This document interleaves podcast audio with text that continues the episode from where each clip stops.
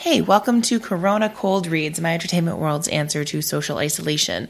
We're hosting bi weekly Shakespeare Cold Reads on our YouTube page um, every Tuesday and Saturday at 7 p.m. Eastern. You can tune in uh, to watch our cast read a different Shakespeare play, um, and then those videos are available on our YouTube page or on our website, myentertainmentworld.ca, where you can also find the audio version, um, which you can then also get in our uh, iTunes in our in our podcast feed, um, which you just search My Entertainment World on iTunes because we just have the one feed and that feed um, supports all of our different series that we have going on, um, which includes the Corona Cold reads, um, the full text, so you can listen to Scott Wentworth read King Lear on your commute. Not that you're commuting, I don't know, while you're doing the dishes, whatever it is, whenever it is you th- listen to podcasts these days. Um, but you can also catch our Corona Movie Club feed there, favorite series, Shakespeare series, all the very di- various different projects we have going on. Um, also, be sure to check out the website, myentertainmentworld.ca, and our social media, Twitter and Instagram at myentworld, um, for all the latest on uh, what's coming out of the website on all of our different platforms. But for Corona Cold Reads, this particular installment is Cymbeline, um, which how to describe Cymbeline. It's just cuckoo bananas, I think. Bananas is really the word I think that best illustrates Cymbeline. It's a crazy one. It's um, often called a romance because it's one of the ones that sort of sits in the middle between tragedy and comedy. Um, I would say because it is a, a, name title as opposed to sort of a sentence title, um, that suggests it was originally written to be a tragedy. Um, but then it sort of got reconfigured by time and was deemed not that tragic and it has a relatively happy ending. So, um, I don't know. It just, it's like a weird one that sits in the middle. Um, so it, has got that, both that tonal, uh, inconsistency, but then it is also just like some weird stuff happens in this play. Um, there, you know, there's a guy who hides in a chest. There are apparitions at one point, Jupiter shows up. Uh, it's just it's a, it's an odd play. If I were to try to describe the plot to you, um, it would take too long. Um, our episode of the Shakespeare series that's all about Cymbeline it was originally it's actually dramatically edited down, but it, as originally recorded, it was like over three hours because the plot synopsis alone is so overwhelming. Um, there is a very weird, but I would I think it's excellent uh, film version. That's a relatively recent film version that you can check out if you're interested in Cymbeline. Um, it's not a bad play. Um, I've seen quite a few pretty good productions of Cymbeline over the years. Um, it's just a very odd one to read. It's a very odd one to read the play synopsis. Um, but the movie is very good. It stars Ed Harris. Well, it doesn't star Ed Harris. It has Ed Harris in it in the title role. Um, this is yet another one of the plays where the title role is not the main role. Um, the main role is probably uh, his daughter Imogen is probably the sort of main person you're following. Cymbeline's more of a supporting role. Um, but Ed Harris plays him in the movie, and he's uh, the head of a biker gang because, of course, he is. Um, and it's got uh, Dan from Gossip Girl and the girl from Fifty Shades of Grey, and Ethan Hawke plays Iachimo, which is amazing. He's so good.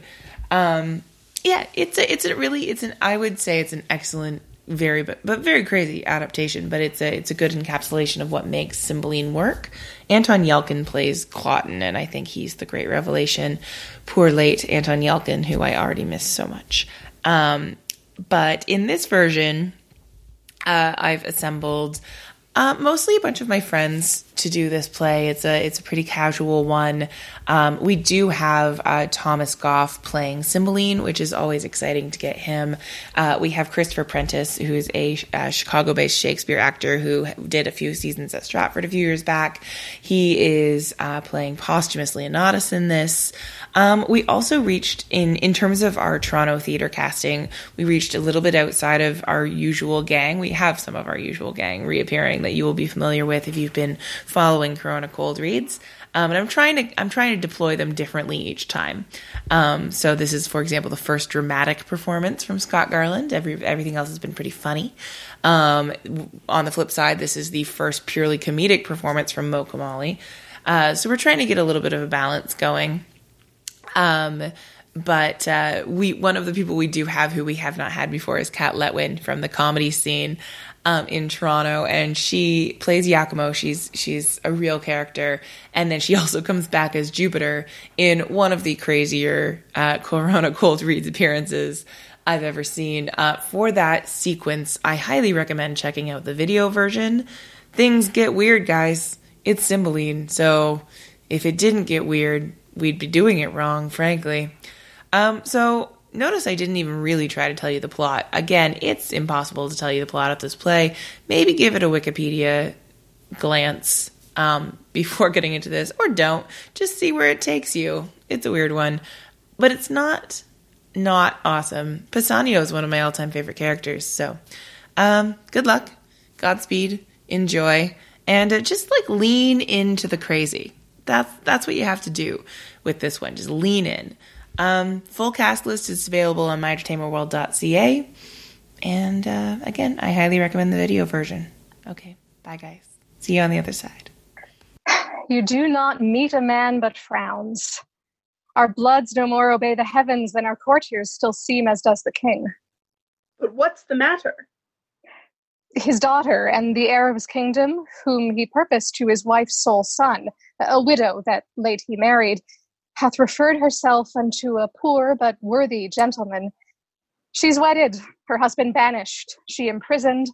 All is outward sorrow, though I think the king be touched at very heart. None but the king. He that hath lost her, too. So is the queen that most desired the match. But not a courtier, although they wear their faces to the bent of the king's looks, hath a heart that is not glad at the thing they scowl at. And why so? Well, he that hath missed the princess is a thing too bad for bad report. And he that hath her, I mean that married her, alack, good man, and therefore banished, is a creature such as to seek through the regions of the earth for one his like, there would be something failing in him that should compare. I do not think so fair an outward self and such stuff within endows a man but he. You speak him far. I do extend him, sir, within himself, crush him together rather than unfold his measure duly. What's his name and birth? I cannot delve him to the root. His father was called Cecilius, who did join his honor against the Romans with Cassibelan, but had his titles by Tenantius, whom he served with glory and admired success, so gained the suredition Leonatus and had, besides this gentleman in question, two other sons, who in the wars of the time died with their swords in hand, for which their father, then old and fond of issue, took such sorrow that he quit being. And his gentle lady, big of this gentleman our theme, deceased as he was born. The king, he takes the babe to his protection, calls him Posthumus Leonatus, breeds him and makes him of his bedchamber, puts to him all the learnings of his time, puts to him all the learnings that his time could make him the receiver of, which he took as we do air, fast as 'twas ministered, and in spring became a harvest, lived in court, which rare it is to do, most praised, most loved, a sample to the youngest, to the more mature, a glass that feted them, and to the graver, a child that guided daughters. To his mistress, for whom he now is banished, her own price proclaims how she esteemed him and his virtue. By her election may be truly read what kind of man he is. I honor him even out of your report. But pray you tell me, is she sole child to the king? His only child.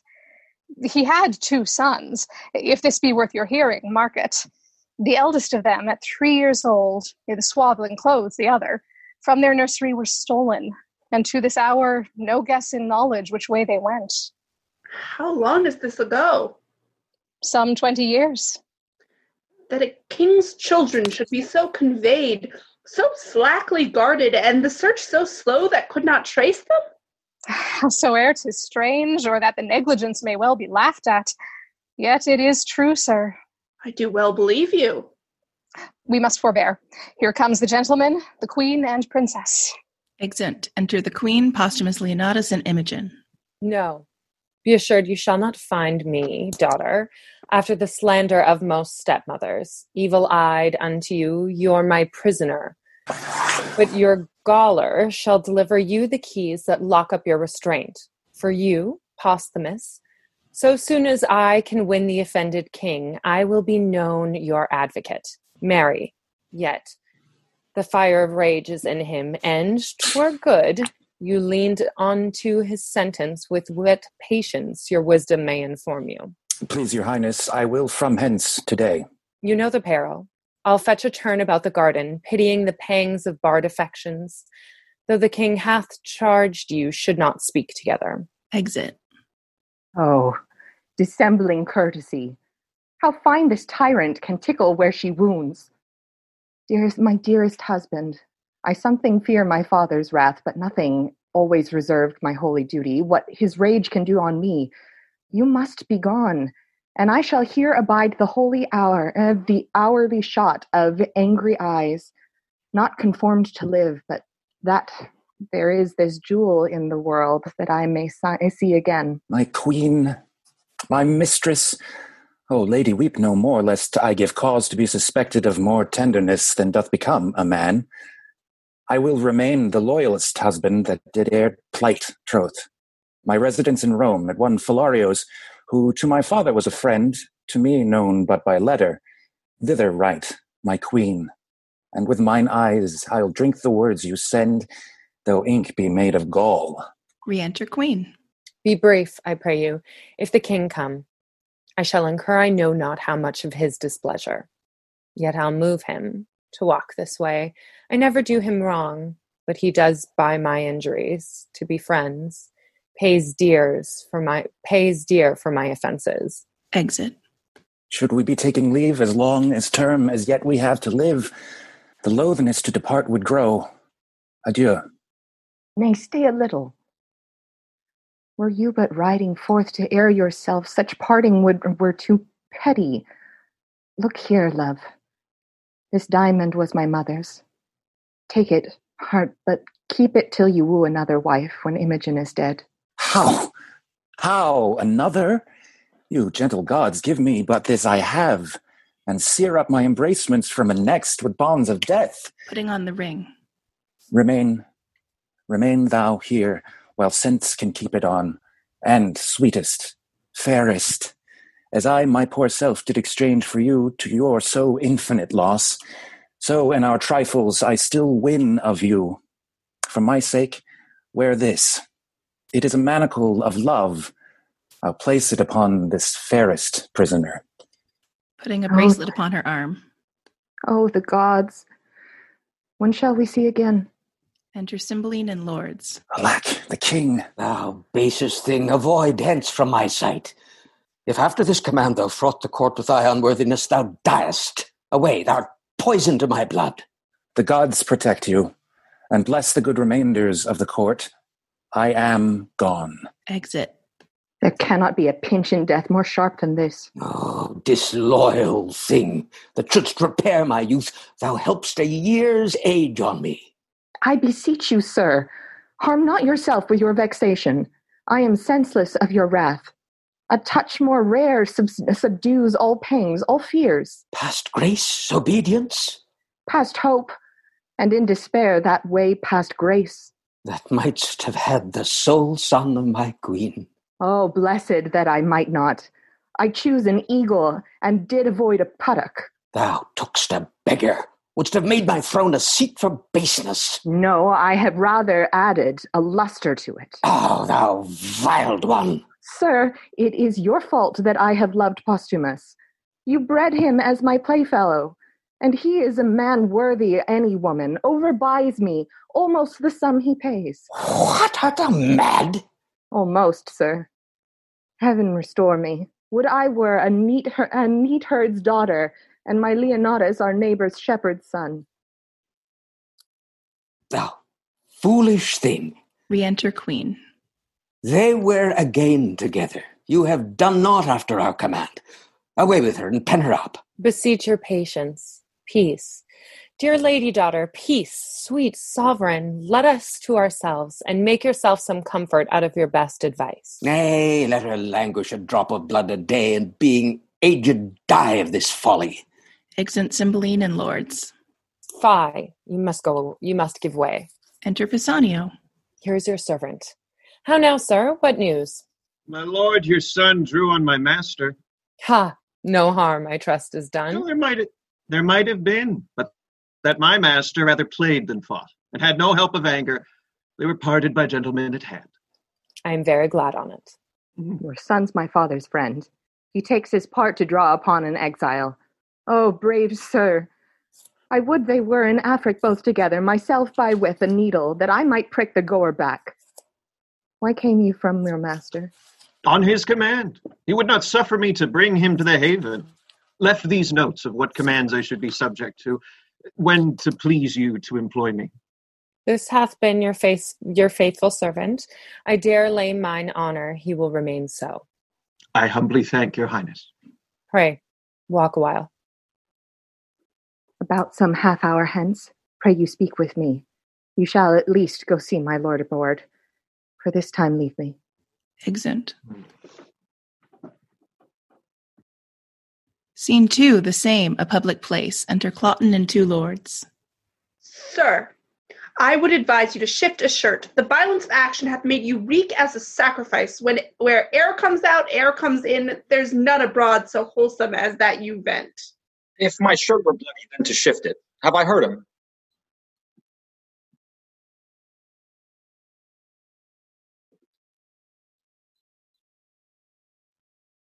Who is playing second lord? Hmm. Bow, bow, bow. Scott, you play second lord. Yeah, all right. All right, Dave. Have I Yeah, heard all him? right. Have you heard him? Uh, no, Faith, not so much as his patience. Hurt him. His body's a passable carcass if he be not hurt. It is a thoroughfare for steel if it be not hurt. Oh, his steel was in debt. It went to the backside the town. The villain would not stand me.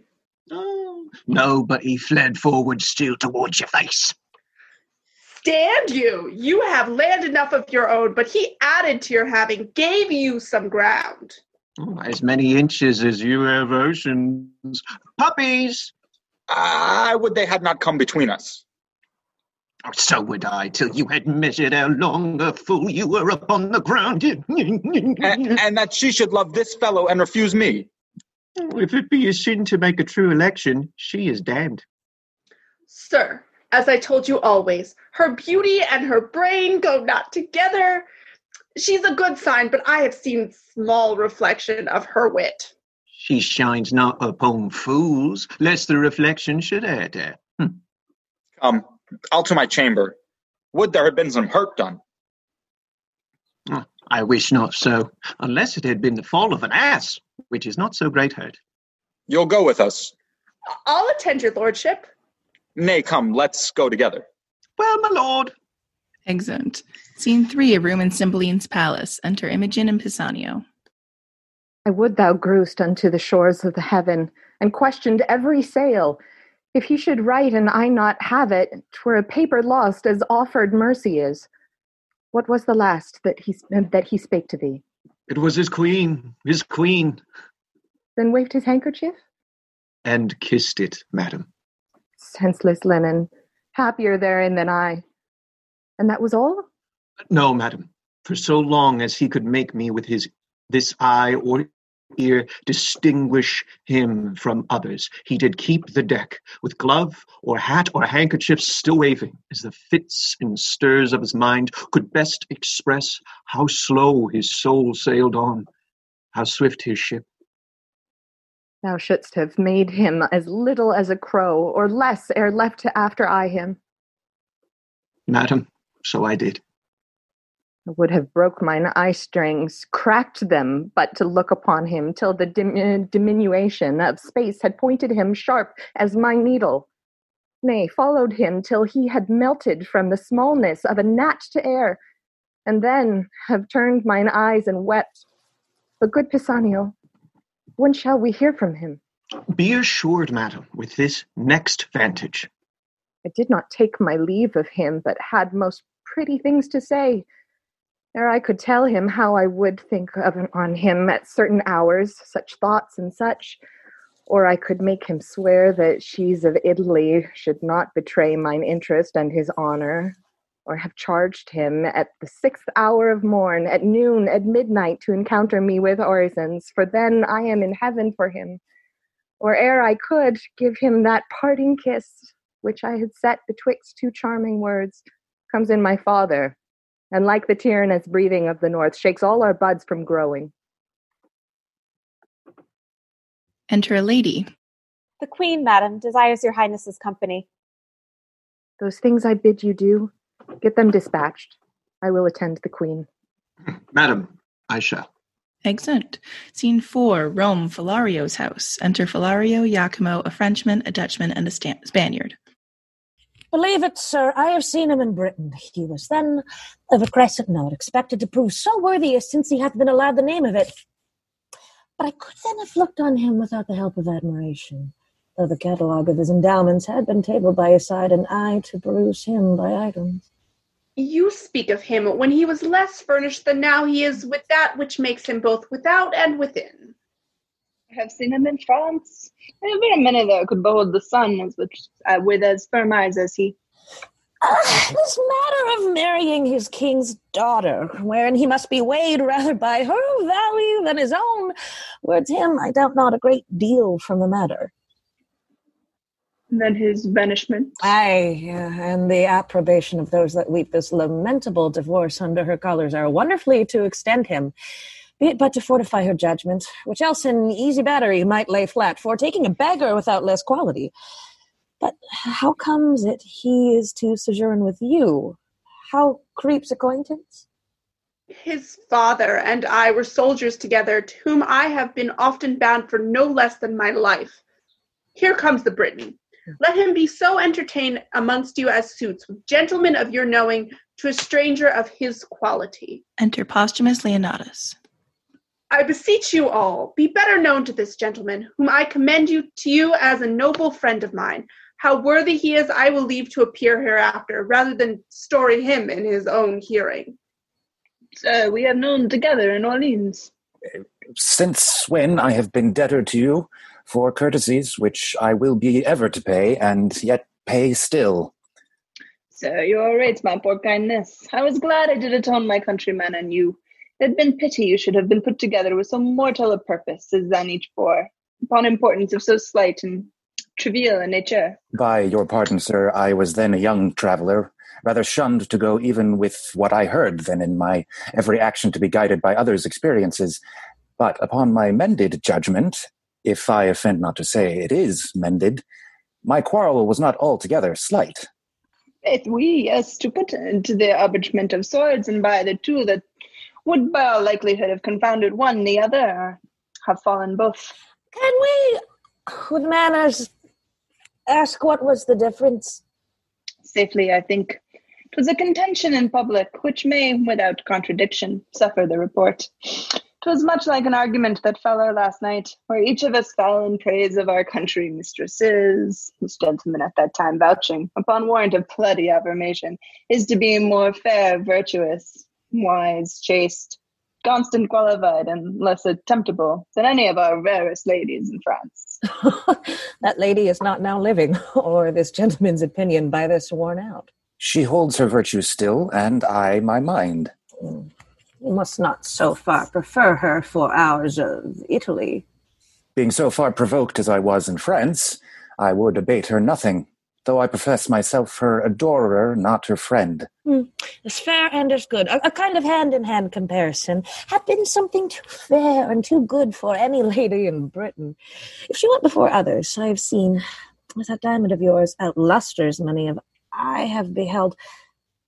I could not but believe she excelled many, but I have not seen the most precious diamond that is, nor you the lady. I praised her as I rated her, so do I my stone. What do you esteem it at? More than the world enjoys. Mm, either your unparagoned mistress is dead, or she's outpriced by a trifle. You are mistaken. Mm. The one may be sold or given, if there were wealth enough for the purchase, or merit for the gift. The other is not a thing for sale, and only the gift of the gods, Which the gods have given you. which by their graces I will keep. You may wear her and title yours, but you know, strange fowl light upon neighboring ponds. Your ring may be stolen too. So your brace of unprizable estimations, the one is but frail and the other casual. A cunning thief or that way accomplished courtier would hazard the winning both of first and last. Your Italy contains none so accomplished a courtier to convince the honor of my mistress. If, in the holding of loss of that, you term her frail, I nothing doubt you have a store of thieves. Notwithstanding, I fear not my ring. Let us leave here, gentlemen. Sir, with all my heart. This worthy signor, I thank him, makes no stranger of me. We're familiar at first. With five times so much conversation, I should get grand of your fair mistress, make her go back even to the yielding, and I admittance and opportunity to uh, No, friend. no, no. Oh, mm, ah, ah. I dare thereupon pawn the moiety of my estate to your ring, which, in my opinion, values it something. But mm, I make my wager rather against your confidence than her reputation. And uh, to bar your offense hereinto, I durst attempt it against any lady in the world. You are a great deal abused in too bold a persuasion, and I doubt not you sustain what you're worth of by your attempt. What's that?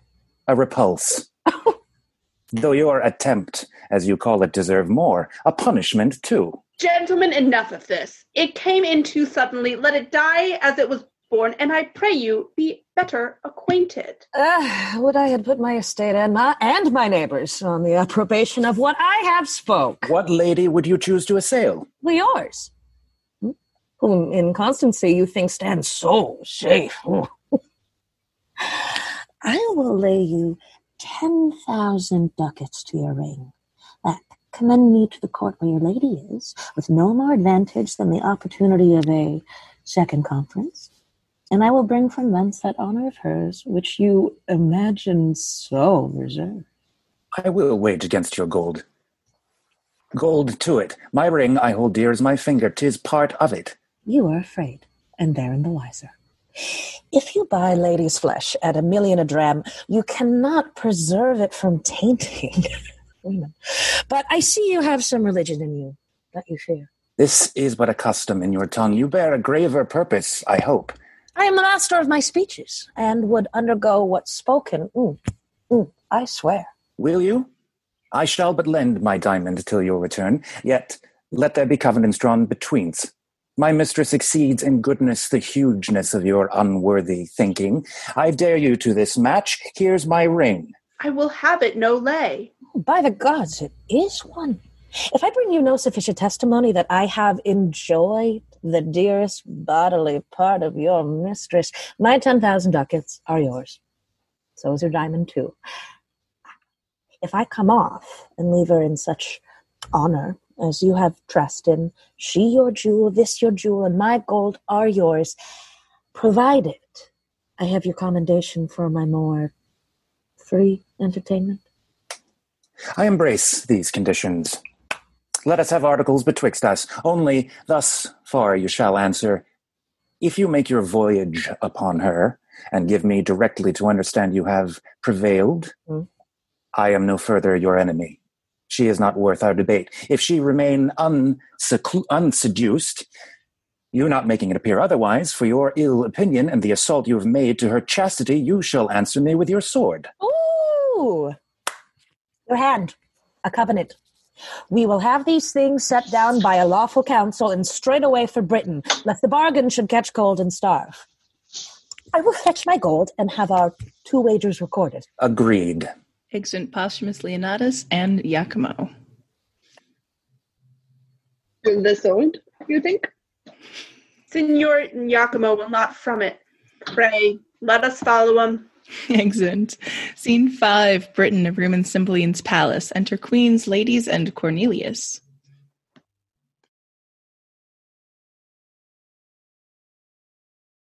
Queen. Yes, whilst yet the dews on the ground gather those flowers, make haste. Who has the note of them? Hi, madam. Dispatch.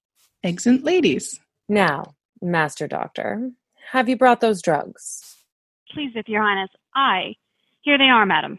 Presenting a small box. But I beseech your grace, without offense, my conscience bids me ask, wherefore have you commanded me of those most those most precious poisonous compounds, which are the movers of a languishing death, but thou but though slow, deadly.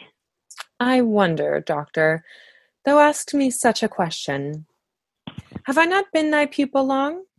Hast thou not learned me how to make perfumes, distill, preserve? Yea, so that our king himself doth woo me oft for my confections? Having thus far proceeded, unless thou think'st me devilish, it's not meet that I did amplify my judgment in other conclusions. I will try the forces of these thy compounds on such creatures as we count not worth the hanging, but none human, to try the vigor of them and apply ailments to their act, and by them gather their several virtues and effects. Your highness shall from this practice but make hard your heart. Besides, the seeing these effects will be both noisome and infectious. Oh, content thee. Enter Pisanio. Here comes a flattering rascal. Upon him will I first work. He's, for his master, an enemy to my son. How now, Pisanio? Doctor, your service for this time is ended. Take on your way.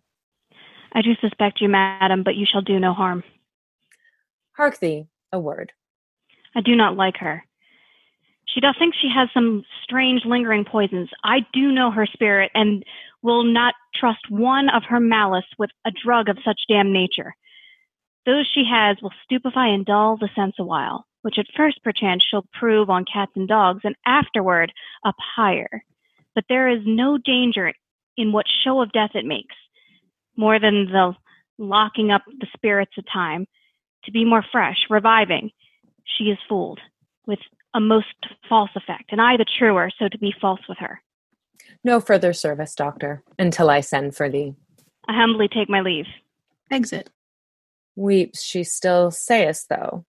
Dost thou think in time she will not quench and let instructions enter where folly now possesses? do thou work. When thou shalt bring me word she loves my son, I'll tell thee on the instant thou art then as great as is thy master, greater for his fortunes. All lie speechless, and his name is at last gasp. gasp. Return. He cannot nor continue where he is. To shift his being is to exchange one misery with another, and every day that comes comes to decay a day's work in him. What shall thou expect to be depender on a thing that leans, who cannot be new built, nor has no friends, so much as but to prop him? The queen drops the box. Pisanio takes it up. Thou takest up. Thou knowest not what, but fake it for thy labor. It is a thing I made which hath the king five times redeemed from death. I do not know what is more cordial. Nay, I prithee, take it. It is an earnest of a further God, that I mean thee. Tell thy mistress how the case stands with her. Do it as from thyself. Think what a chance thou changest on, but think thou hast thy mistress still to boot, my son. Who shall take notice of thee? I'll move the king to any shape of thy preferment, such as thou desire. And then myself, I chiefly, that set thee on to this desert, am bound to load thy merit richly. Call my women, think on my words. Exit Pisanio. A sly and constant knave, not to be shaken, the agent for his manner, and the remembrancer of her to hold the hand fast to her lord I have given him that which, if he take, shall quite unpeople her of, li- of ligers for her sweet, and which she after accept she bend her humour shall be assured to taste of two. We enter Pisanio and ladies. So, so, well done, well done. The violets, cowslips, and the primroses bear to my closet. Fare thee well, Pisanio. Think on my words. Exit Queen and ladies and shall do. But when my good lord I prove untrue, I'll choke myself. There's all I'll do for you. Exit. Scene six, the same, another room in the palace. Enter Imogen. Father cruel, a stepdame false, a foolish suitor to a wedded lady that hath her husband banished. Oh, that husband, my supreme crown of grief, and those repeated vexations of it. Had I been thief stolen as my two brothers, happy, but most miserable is the desire that's glorious. Blessed be those, how mean soe'er, that have their honest wills, which seasons comfort. Who may this be? Fie. Enter Pisanio and Iachimo. Madam, a noble gentleman of Rome comes from my lord with letters. Thank you, madam. The worthy Leonatus is in safety and greets your highness dearly. Presents a letter. Thanks, good sir. You're kindly welcome. All of her that is out of door most rich. If she be furnished with a mind so rare, she is alone the Arabian bird, and I have lost the wager. Boldness, be my friend.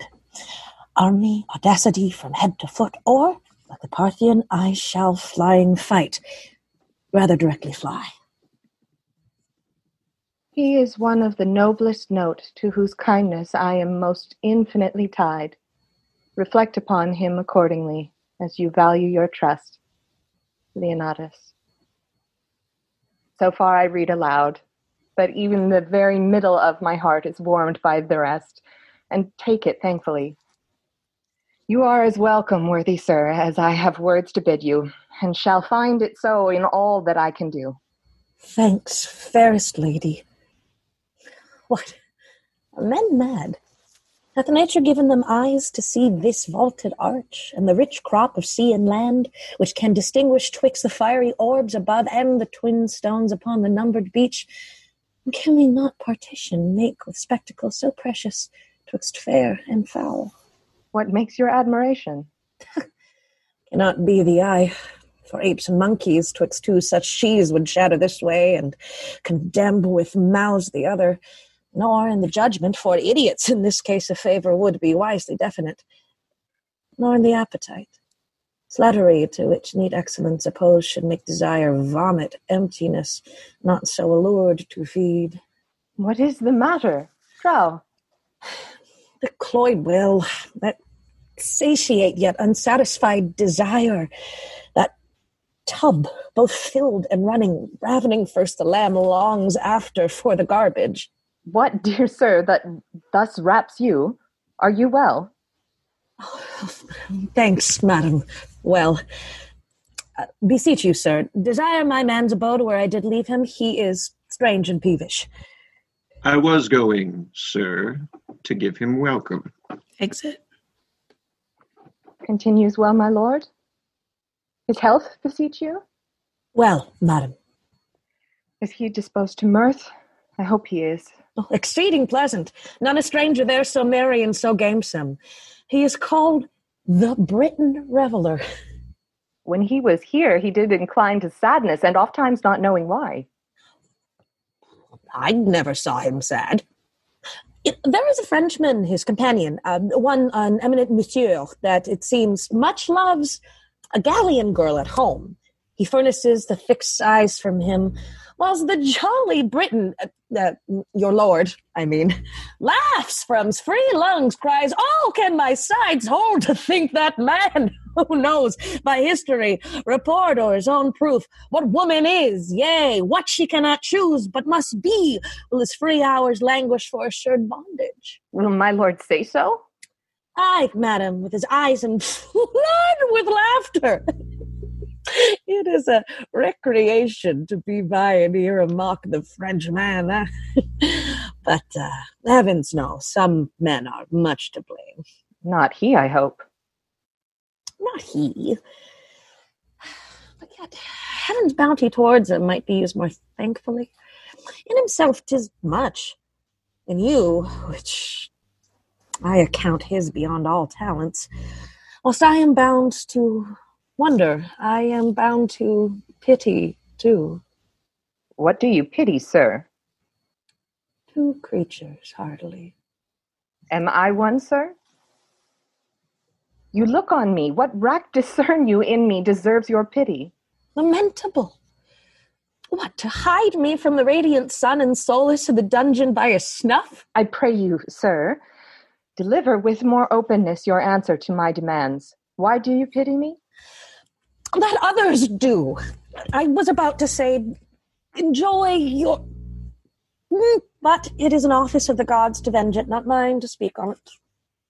You do seem to know something of me, or what concerns me. Pray you, since doubting things go ill often hurts more than to be sure they do.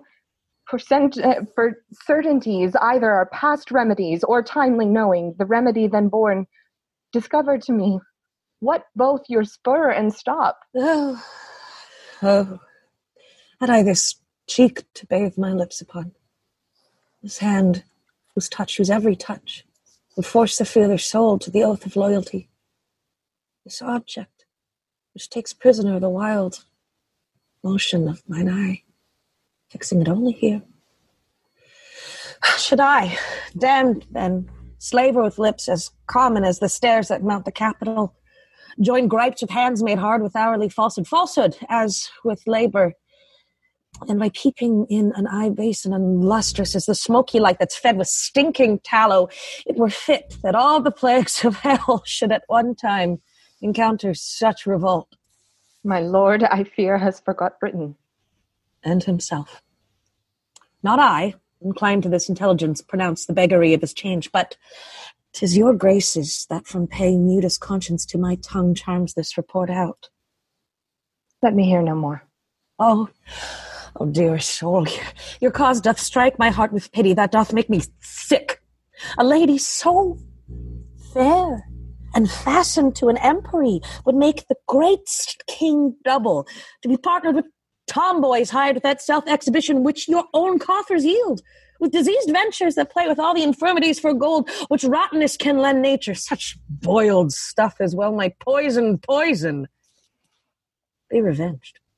For she that bore you was no queen, and you recoil from your great stock. Revenged? How should I be revenged?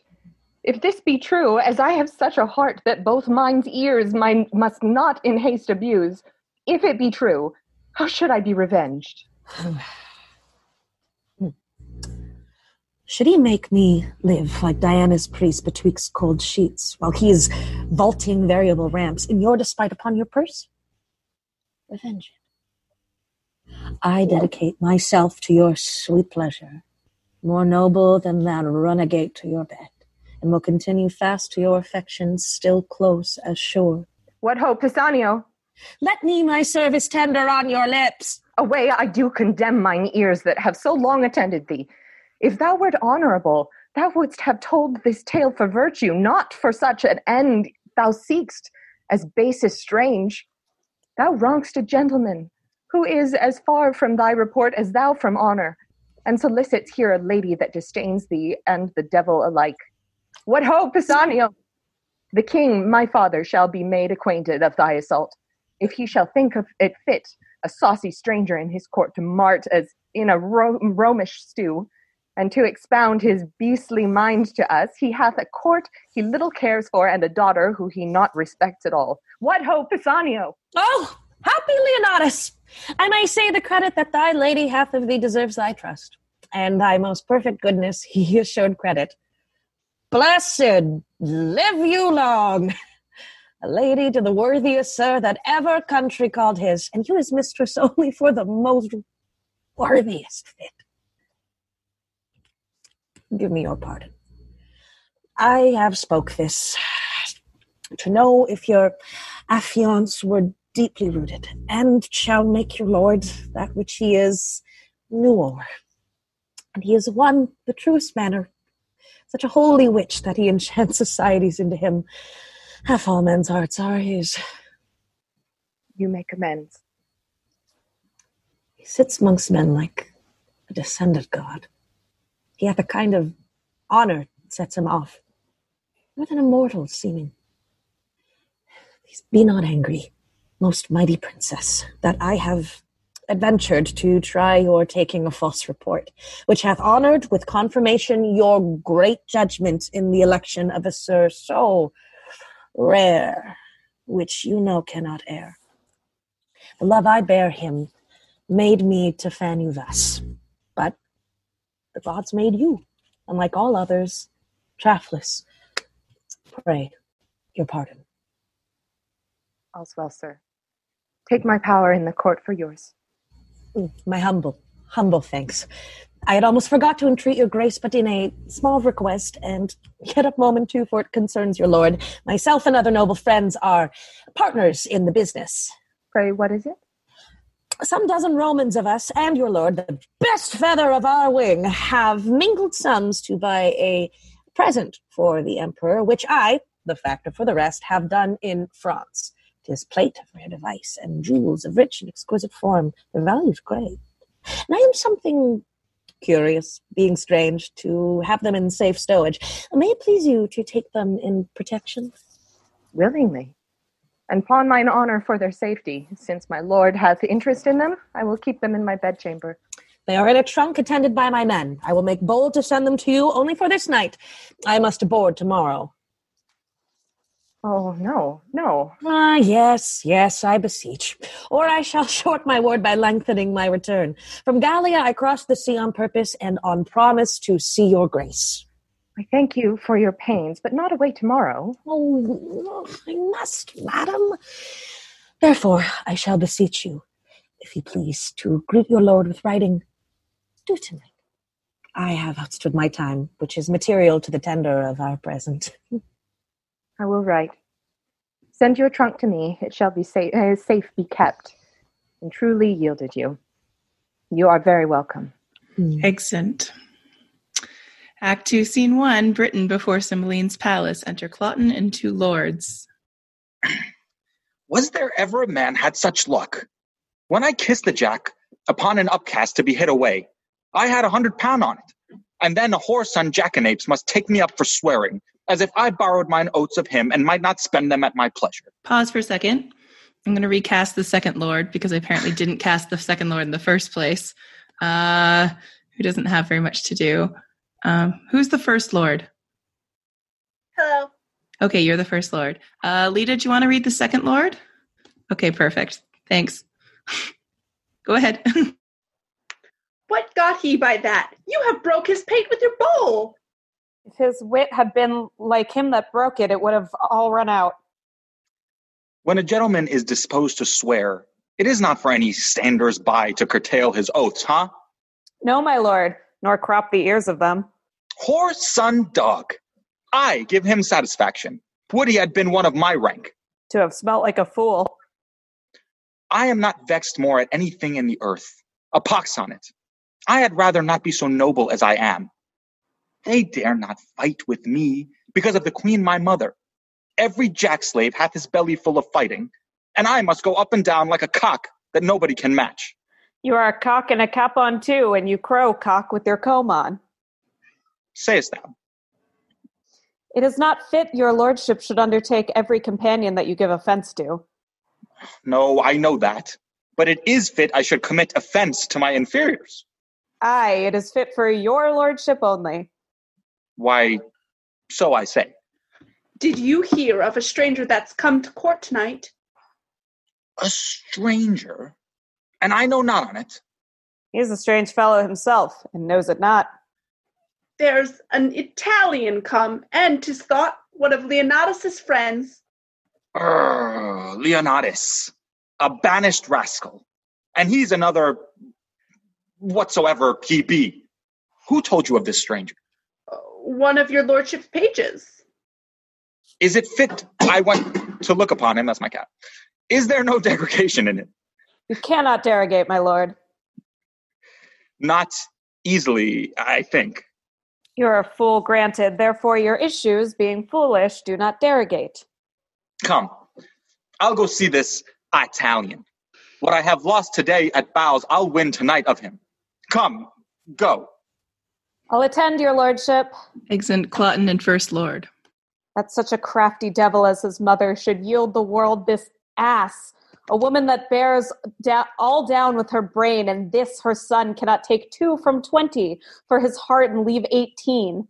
Alas, Poor princess, thou divine Imogen, what thou endurest betwixt a father by the stepdame governed, a mother hourly coining plots, a wooer more hateful than the foul expulsion, expulsion of thy dear husband, than that horrid act of the divorce held make. The heavens hold firm the walls of thy dear honor. Keep unshaked that temple, thy fair mind, that thou mayst stand to enjoy thy banished lord in this great land. Exit. Scene two Imogen's bedchamber in Cymbeline's palace. A trunk in one corner of it. Imogen in bed, reading. A lady attending. Who's there? My woman, Helen? Please you, madam. What hour is it? Almost midnight, madam. I have read three hours, then. Mine eyes are weak. Fold down the leaf where I have left. To bed. Take not away the taper, leave it burning. And if thou canst awake by four the clock, I prithee call me. Sleep hath seized me wholly. Exit lady. To your protection I commend me, gods, from fairies and the tempters of the night. Guard me, beseech ye. Sleeps. Iachimo comes from the trunk. Aha! Crickets sing, and man's o'erlabored sense repairs itself by rest. Tarquin thus did softly press the rushes ere he awakened the chastity he wounded. Cytherea, so bravely thou becomest my thy bed, fresh lily, and whiter than the sheets, that I might touch. But kiss one kiss, rubies on paragon, how dearly they do it. Oh, 'tis her breathing that perfumes the chamber thus. The flame of the taper bows toward her, and would underpeep her lids, to see the enclosed lights now canopied under these windows, white and azure laced with blue of heaven's own tinct. But my design to the chamber. Hmm. We'll write all down. Such and such. Pictures, there the window, such the adornment of her bed, the arras of figures, such and such, and the contents of the story. Ah, but some natural notes about her body. About 10,000 meaner movables would testify to enrich mine inventory. Oh, sleep, thou ape of death, thou lie dull upon her, and be her sense but as a monument, thus in a chapel lying. Hmm, Come on, come on. Taking off her bracelet. As slippery as the Gordian knot was hard. Tis mine. And this will witness outwardly as strongly as the conscience does within to the matting of our Lord. Mm. On her left breast, a mole sink spotted, like the crimson drops in the bottom of the cowslip. Ah, here's a voucher, stronger than ever law could make. The secret will force him to think I have picked the lock and ta'en the treasure of her honor. No more. To what end? Why should I write this down? That's riveted, screwed to my memory. She hath been reading late the hmm, Tales of Tereus. Here the leaves turn down where Philomel gave up. Hmm, I have enough. To the trunk again. Shut the spring of it. Swift, swift, you dragons of the night, that dawning may bear the raven's eye. Whew, lodge in fear, though this a heavenly angel. Hell is here. Clock strikes. One, two, three. Time, time. Goes into the trunk. The Mhm. scene closes. Scene three An antechamber adjoining Imogen's apartments. Enter Cloten and Lords. Your lordship is the most patient man in t- loss, the most coldest that ever turned up ace. It would make any man cold to lose. But not every man patient after the noble temper of your lordship. You are most hot and furious when you win. And winning will put any man into courage. If I could get this foolish Imogen, I should have gold enough. Is it almost morning, is it not? Day, my lord. I would this music would come. I am advised to give her music a mornings. They say it will penetrate. Enter musicians. Oh man. Come on, Tune. If you can penetrate her with your fingering, so we'll try with tongue too. If none will do, let her remain, but I'll never give over. First, a very excellent, good conceited thing. After, a wonderful sweet air with admirable rich words to it. And then let her consider.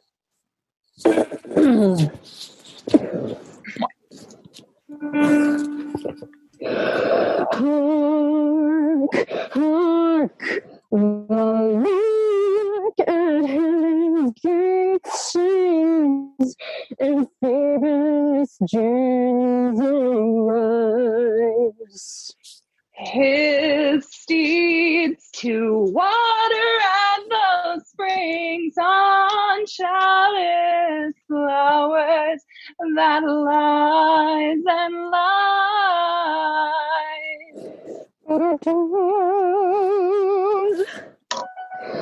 Finally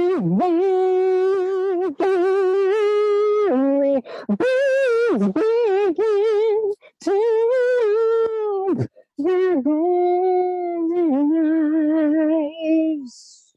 With everything that pretty is my lady sweet. Arise,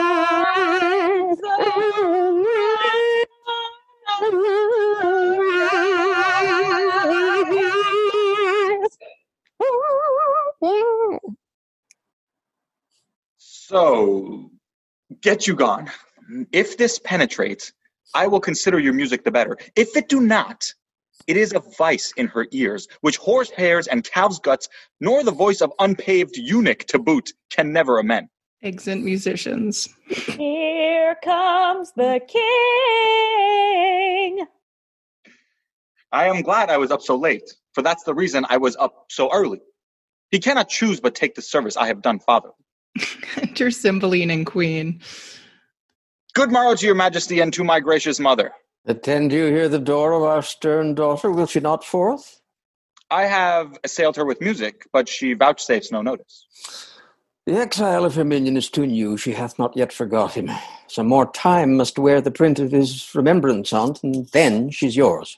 You are most bound to the king, who lets go by no vantages that may prefer you to his daughter. Frame yourself to orderly soliciting, and be friended with aptness of the season.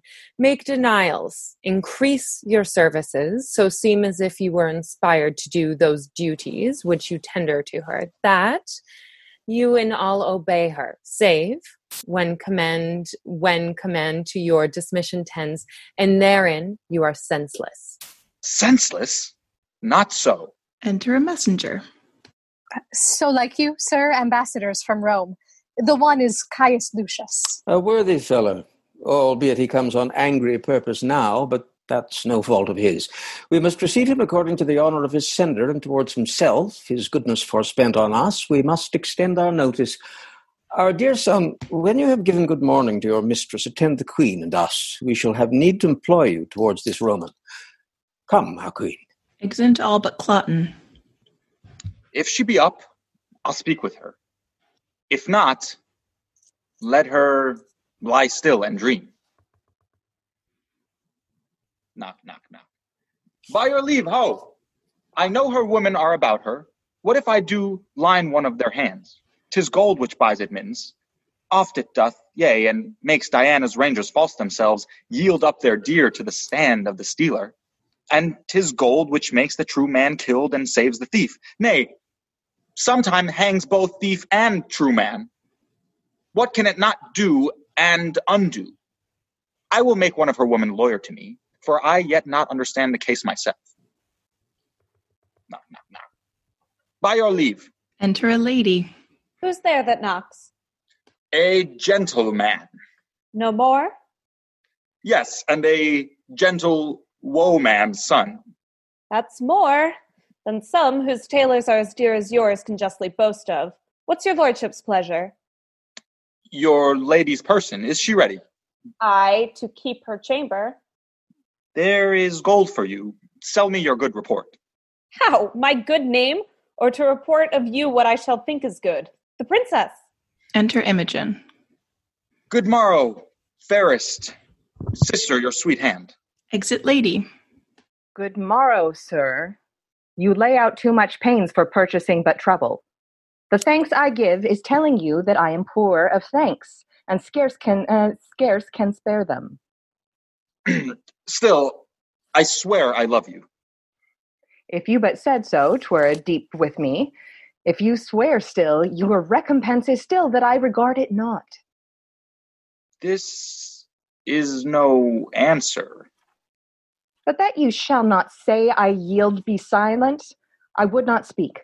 I pray you spare me. Faith, I shall unfold equal discourtesy to your best kindness. One of your great knowing should learn, being taught, forbearance. To leave you in your madness, twere my sin, I will not. Fools are not mad folks. Do you call me fool? As I am mad, I do. If you'll be patient, I'll no more be mad. That cures us both.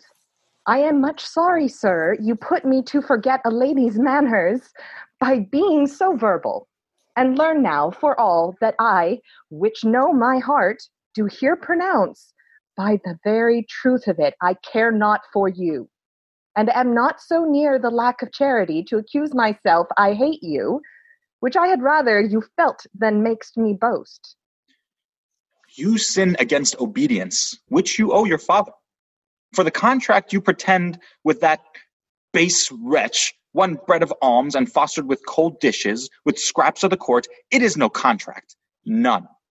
And though it be allowed in meaner parties, yet who than, than he more mean? To knit their souls, on whom there is no more dependency but brats and beggary, in self-figured knot, yet you are curbed from that enlargement by the consequence of the crown, and must not soil the precious note of it with the base slave. A hilding for a livery, a squire's cloth, a pantler not so eminent. Profane fellow. Wert thou the son of Jupiter, and no more, but what thou art besides, thou wert too base to be his groom. Thou wert disdainified enough, even to the point of envy, if twert made com- comparative for your virtues, to be styled the under hangman of his kingdom, and hated for being preferred so well. The south fog rot him. He never can meet more mischance than come to be but named of thee. His meanest garment that ever hath but clipped his body is dearer in my respect than all the hairs above thee, were they all made such men. How now, Pisanio? Enter Pisanio. His garment, now the devil. To Dorothy, my woman, hie thee presently. His garment. I am spirited with a fool, frightened, uh, and angered worst. Go bid my woman search for a jewel that too casually hath left mine arm. It was thy master's. True me if I would lose it for a revenue or any king's in Europe. I do think I saw's this morning. Confident I am. Last night 'twas on my arm. I kissed it. I hope it be not gone to tell my lord that I kissed aught but he. Will not be lost. I hope so. Go and search. Exit Pisanio. You have abused me. His meanest garment. I I said so, sir. If you will make it an action, call witness to it. I will inform your father. Your mother too. She's my good lady and will conceive, I hope, but the worst of me. So I leave you, sir, to the worst of discontent. Exit. I'll be revenged. His meanest garment. Well, Exit. Uh, scene four, Rome, Philario's house. Enter Posthumus and Philario. Fear it not, sir. I would I were so sure to win the king's, as I am bold her honor will remain hers. What means do you make to him? Not any, but abide the change of time. Quake in the present winter state and wish that warmer days would come. In these seared hopes I barely gratify your love. Their failing, I must die much your debtor. Your very goodness and your company o'erpays all I can do. By this your king hath heard of great Augustus. Caius Lucius will do his commission thoroughly, and I think he'll grant the tribute. Send the arrear, arrearages, or look upon our Romans, whose remembrance is yet fresh in their grief. I do believe, statist though I am none, nor like to be, that this will prove a war, and you shall hear the legion now in Gallia sooner landed in our not fearing Britain than have tidings of any penny tribute paid. Our countrymen are more ordered than when Julius Caesar smiled at their lack of skill, but found their courage worthy his frowning at. Their discipline, now mingled with their courages, will make known to their approvers they are people such that mend upon the world. Enter Iachimo. See, Iachimo, The swiftest hearts have posted you by land, and winds of all the corners kissed your sails to make your vessel nimble. Welcome, sir. I hope the briefness of your answer made the speediness of your return. Your lady is one of the fairest that I have looked upon. and therewithal the best. Or let her beauty look through a casement to allure false hearts, and be false with them. Mm. Here are letters for you. Their tenor good, I trust. Tis very like. Was Caius Lucius in the Britain court when you were there? He was expected then, but not approached. All is well yet. Sparkles this stone as it was wont, or it's not too dull for your good wearing. If I had lost it, I should have lost the worth of it in gold. I'll make a journey twice as far to enjoy a second night of sweet, such sweet shortness, which was mine in Britain. For the ring is one. that stone's too hard to come by. Mm, not a whit, your lady being so easy. Make not, sir, your loss your sport. I hope you know that we must not continue friends. But, sir, we must. If you keep covenant, had I not brought the knowledge of your mistress home, I grant we were to question further, but I now profess myself uh, the winner of her honor, together with your ring, and not the wronger of her or you having proceeded but by both your wills. If you can make it apparent that you have tasted her in bed, my hand and ring is yours. If not, the foul opinion you had of her pure honor gains or loses your sword or mine, or masterless leaves both to who shall find them. Sir, my circumstances, being so near the truth as I will make them, must first induce you to believe, whose strength I will confirm with oath, which, I doubt not, you will give me leave to spare when you shall find you need it not. Proceed. Mm. First, her bedchamber, where I confess I slept not, but Professor that was well worth watching. It was uh, hanged with tapestry of silk and silver. The story, proud Cleopatra, when she met her Roman, and Cydnus swelled above the banks, or for the press of boats, or pride. A piece of work so bravely done, so rich that it did strive in workmanship and value, which I wondered could be so rarely and exactly, exactly wrought, since the true life on't it was. This is true. And this you may have heard of here by me or some other. More particulars must justify my knowledge. So they must, or do your honor injury. Hmm. The chimney is south, the chamber, and the chimney piece. Uh, chaste Diane bathing. Never saw I figure so likely to report themselves. The cutter was was another nature. Dumb. Out went her motion and breath left out. This is a thing which you might from relation likewise reap, being as it is much spoke of. Ah, the roof o'er the chamber, with golden cherubims, is fretted. Her andirons, uh, I had forgot them, were two winking cupids of silver, each on one foot standing nicely, depending on their bands. This is her honor. Let it be granted you have seen all this, and praise be given to your remembrance. The description of what is in her chamber, nothing saves the wager you have laid. Then, if you can, Showing the bracelet. be pale. I beg but leave to air this jewel. See? And now 'tis up again. It must be married to that, your diamond. I'll keep them. Jove. Once more let me beheld it. Is it that which I left with her? Sir, I thank her that. She stripped it from her arm. I see her yet. Her pretty action did outsell her gift, and yet enriched it too. She gave it me and said she prized it once. Maybe she plucked it off to send it me. She writes so to you, doth she? Oh. No, no, no. Mm-hmm. Tis true. Here, take this too. Gives the The ring. basilisk unto mine eye kills me to look on't. Let there be no honor where there is beauty, truth where semblance, love where there's another man. The vows of women of no more bondage be to where they are made than they are to their virtues, which is nothing. Oh, above measure false. Have patience, sir, and take your ring again. Tis not yet won. It may be probable she lost it, or who knows if one of her women, being corrupted, hath stolen it from her. Very true. And so I hope he came by it.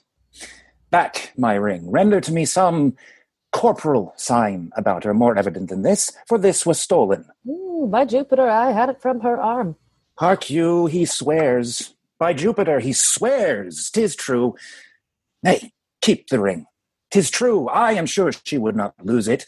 Her attendants are all sworn and honorable. They induced to steal it, and by a stranger? No, he hath enjoyed her. The cognizance of her inconstancy is this He hath bought the name of whore. No, she hath bought the name of whore thus dearly. There, take thy hire, and all the fiends of hell divide themselves between you. Sir, be patient. This is not strong enough to be believed of one persuaded. Well, uh, Never talk on. She hath been colted by him. But if you seek for further satisfying, under her breast, worthy the person, mm, lies a mole, right proud of that most delicate lodging. Ooh, by my life, I kissed it, and it gave me present hunger to feed again, though full. You, you do remember the stain upon her? Aye. And it doth confirm another stain as big as hell can hold, were there no more but it. Mm. Will you hear more? Spare your arithmetic. Never count the ta- never count the turns. Once and a million. I'll be sworn. No swearing. If you will swear, you have not done. You lie, and I will kill thee. If thou dost deny, thou'st made me a cuckold. I'll deny nothing. Oh, that I had her here to tear her limb meal. I will go there and do it. In the court, before her father, I'll do something. Exit. quite besides the government of patience, you have won. Let's follow him and pervert the present wrath he hath against himself. Mm, with on my heart. Exit. Scene five, another room in Philario's house. Enter Posthumus Leonatus. Is there no way for men to be, but women must be half workers? We are all bastards. And that most venerable man which I did call my father was I know not where when I was stamped. Some coiner with his tools made me a counterfeit, yet my mother seemed the Dian of that time, so doth my wife the nonpareil of this. Oh, vengeance, vengeance! Me of my lawful pleasure she restrained, and prayed me oft forbearance, did it with a pudency so rosy the sweet view on't might well have warmed old Saturn, that I thought her as chaste as unsunned snow. Oh, all the devils, this yellow Iachimo, in an hour was not or less at first, perchance he spoke not, but like a full acorned boar, a German one cried, Oh, and mounted. Found no opposition, but what he looked for should oppose, and she should from encounter guard. Could I find out the woman's part in me? For there's no motion that tends to vice in man. But I affirm it is the woman's part, be it lying, note it, the woman's, flattering, hers, deceiving, hers, lust and rank thoughts, hers, hers, revenges, hers, ambitions, covetings, change of prides, disdain, nice longings, slanders, mutability, all faults that may be named, nay, that hell knows why hers in part or all, but rather all, for even to vice they are not constant but are changing still, one vice but of a minute old for one not half so old as that. I'll write against them, detest them, curse them. Yet 'tis greater skill in a true hate to pray they have their will. The very devils cannot plague them better. Exit. Act 3, Scene 1, Britain, a hall in Cymbeline's palace. Enter in state Cymbeline, Queen, Cloten, and lords at one door, and at another Caius Lucius and attendants. Now say, what would Augustus Caesar with us? When Julius Caesar, whose remembrance yet lives in men's eyes and will to ears and tongues, by theme and hearing ever, was in this Britain, and conquered it, Cassibelan, thine uncle, Famous in Caesar's praises, no whit less than in his feats deserving it, for him and his succession granted Rome a tribute, yearly three thousand pounds, which by thee lately is left untendered. And to kill the marvel shall be so ever. There be many Caesars ere such another Julius. Britain is a world by itself, and we will nothing pay for wearing our own noses. That opportunity which then they had to take from us to resume, we have again. Remember, sir, my liege, the kings, your ancestors, together with the natural bravery of your isle, which stands as Neptune's park, ribbed and paled in with rocks unscalable and roaring waters, with sands that will not bear your enemies' boats, but suck them up to the topmast. A kind of conquest Caesar made here, but made not here his brag of came and saw and overcame with shame that first that ever touched him, he was carried from our coast, twice beaten, and his shipping, poor ignorant baubles, upon our terrible seas like eggshells, moved upon their surges, cracked as easily gainst our, our rocks, for joy whereof the famed Cassibelan, who was once at point, oh giglad fortune, to master Caesar's sword, mid Lud's town with rejoicing fires bright, and Britons strut with courage. Come, there's no more tribute to be paid. Our kingdom is stronger than it was at that time. And as I said, there is no more such Caesars, such Caesars. Other of them may have crooked noses, but to owe such straight arms, none. Son, let your mother end. We have yet many among us can gripe as hard as Cassibelan. I do not say I am one, but I have a hand. Why tribute? Why should we pay tribute? If Caesar can hide the sun from us with a blanket, or put the moon in his pocket, we will pay him tribute for light. Else, sir, no more tribute. Pray you now.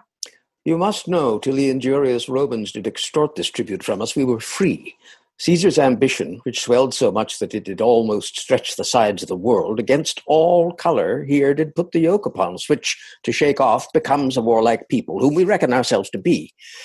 We do say then to Caesar, our ancestor was that Mulmutius which ordained our laws, whose use the sword of Caesar hath too much mangled, whose repair and franchise shall by the power we hold be our good deed through Rome, though Rome be therefore angry. Mulmutius made our laws, who was the first Briton which did put his brows within a golden crown and called himself a king. I am sorry, Cymbeline, that I am to pronounce Augustus Caesar Caesar, that hath more kings his servants than thyself domestic officers, thine enemy. Receive it from me then. War and confusion in Caesar's name pronounce I against thee. Look for fury not to be resisted. Thus defied, I thank thee for thyself. Thou art welcome, Caius. Thy Caesar knighted me. My youth I spent much under him. Of him I gathered honour, which he to seek of me again perforce behooves me keep at utterance. I'm perfect that the Pannonians and Dalmatians for their liberties are now in arms, the precedent which, not to read, would show the Britons cold. So Caesar shall not find them. Let proof speak. His Majesty bids you welcome. Make pastime with us a day or two, or longer. If you seek us afterwards in other terms, you shall find us in our saltwater girdle. If you beat us out of it, it is yours. If you fall in the adventure, our crows shall fare the better for you, and there's an end. So, sir. I know your master's pleasure, and he mine. All that remain is welcome. Excellent. Scene two, another room in the palace. Enter Pisanio with a letter.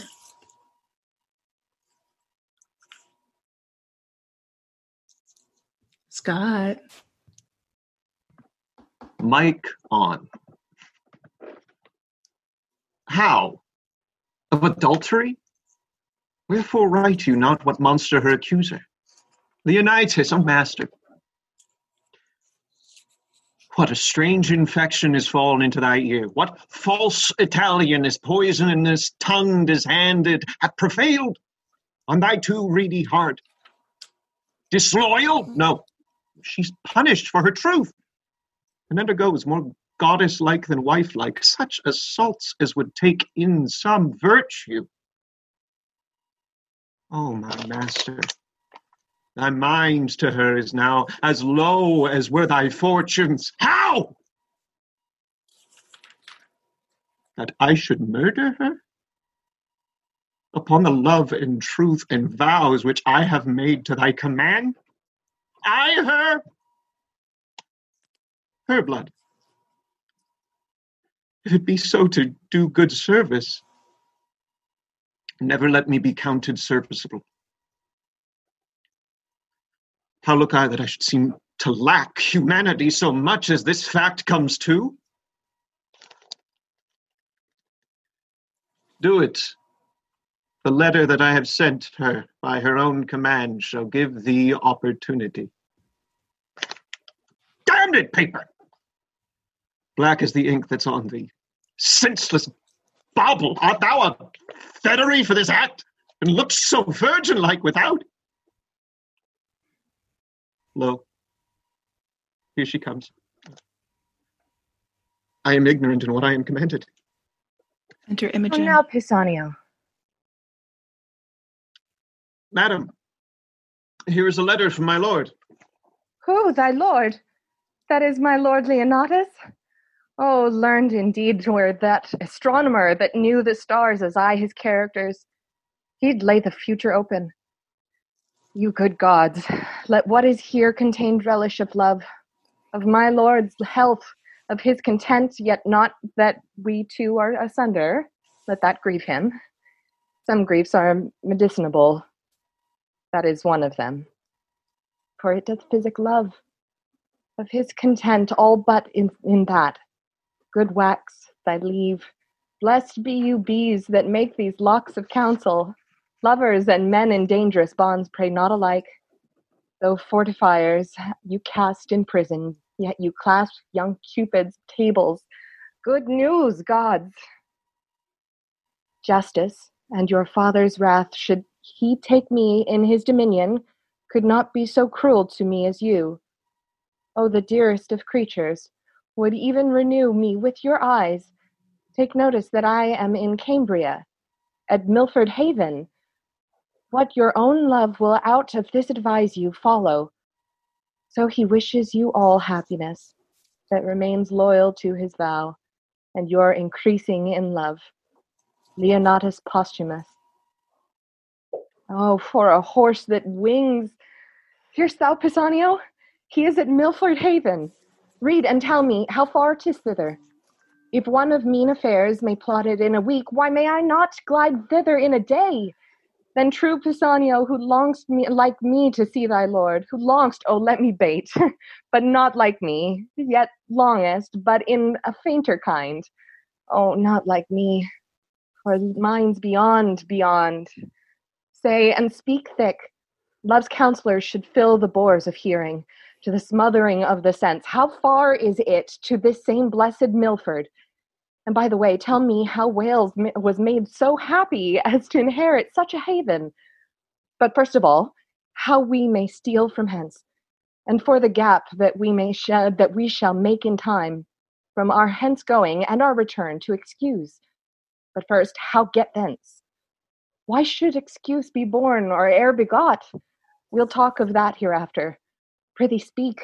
How, may, how many score of miles may we well ridge twixt hour and hour?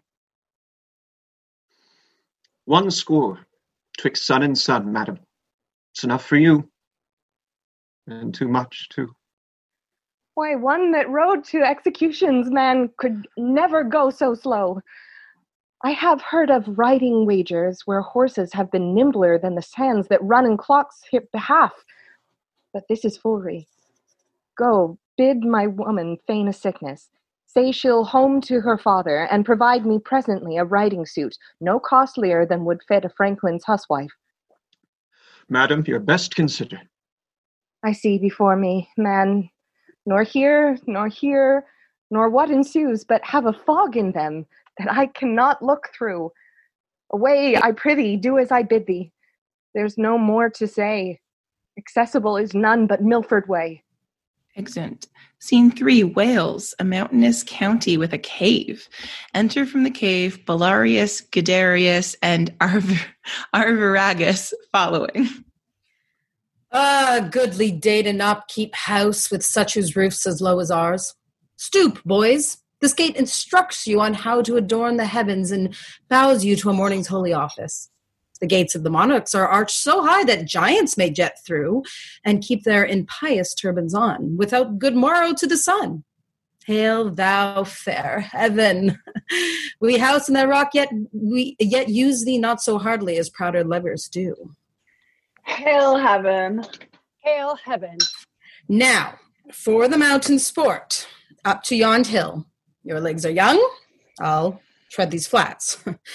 Consider when you are uh, when you above perceive me like a crow, that this place which lessens and sets off, and you may then resolve what tales I have told you of courts, of princes, of the tricks of war.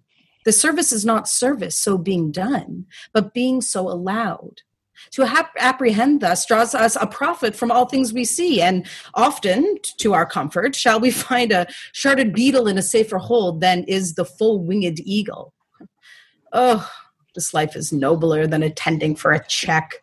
It's richer than doing nothing for a bauble, prouder than rustling in unpaid for silk. Such gain the cap of him that makes him fine, yet keeps his book uncrossed. No life to ours. Not of your proof we speak. We poor, unfledged, have never winged from you a view of the nest, or know not what airs from a home. Haply this life is best, this quiet life be best. Sweeter to you that have the, a sharper known, while corresponding with your stiff age. But unto us it is a cell of ignorance, traveling a bed, a prison for a debtor, that dares not to stride a limit. What should we speak of when we are as old as you? When we shall hear the rain and wind beat dark December, how in this our pinching cave shall we discourse the freezing hours away? We have seen nothing. We are beastly, subtle as the fox for prey, like warlike as the wolf for what we eat. Our valor is to chase what flies. Our cage we make a choir, as doth the prisoned bird, and sing our bondage freely. How you speak! Did you but know the city's unsuries and felt them knowingly? The art of court as hard to keep as keep, whose top to climb is certain falling, or so slippery that the fear's as bad as falling. The toil of war, a pain that only seems to seek out danger in the name of fame and honor, which dies in the search, and hath as oft a slanderous epitaph as record of fair acts. Nay, many times doth ill deserve by doing well. What's worse, must curtsy at the censure. Oh, boys, this story the word world may read in me. My body's marked with Roman swords, and my report was once first with the best of note. Cymbeline loved me. And when a soldier was the theme, my name was not far off. Then was I as a tree whose boughs did bend with fruit, but in one night a storm or robbery, call it what you will, shook down my mellow hangings, nay, my leaves, and let me bear to weather. Uncertain favor. My fault being nothing, as I have told you oft, but two villains whose false oaths prevailed before my perfect honor, swore to Cymbeline I was confederate with the Romans. So followed my banishment, and this twenty years, this rock and these dimensions have been my world, where I have lived at honest freedom, paid more pious debts to heaven than in all the foreign of my time. But up to the mountains. This is not hunter's language.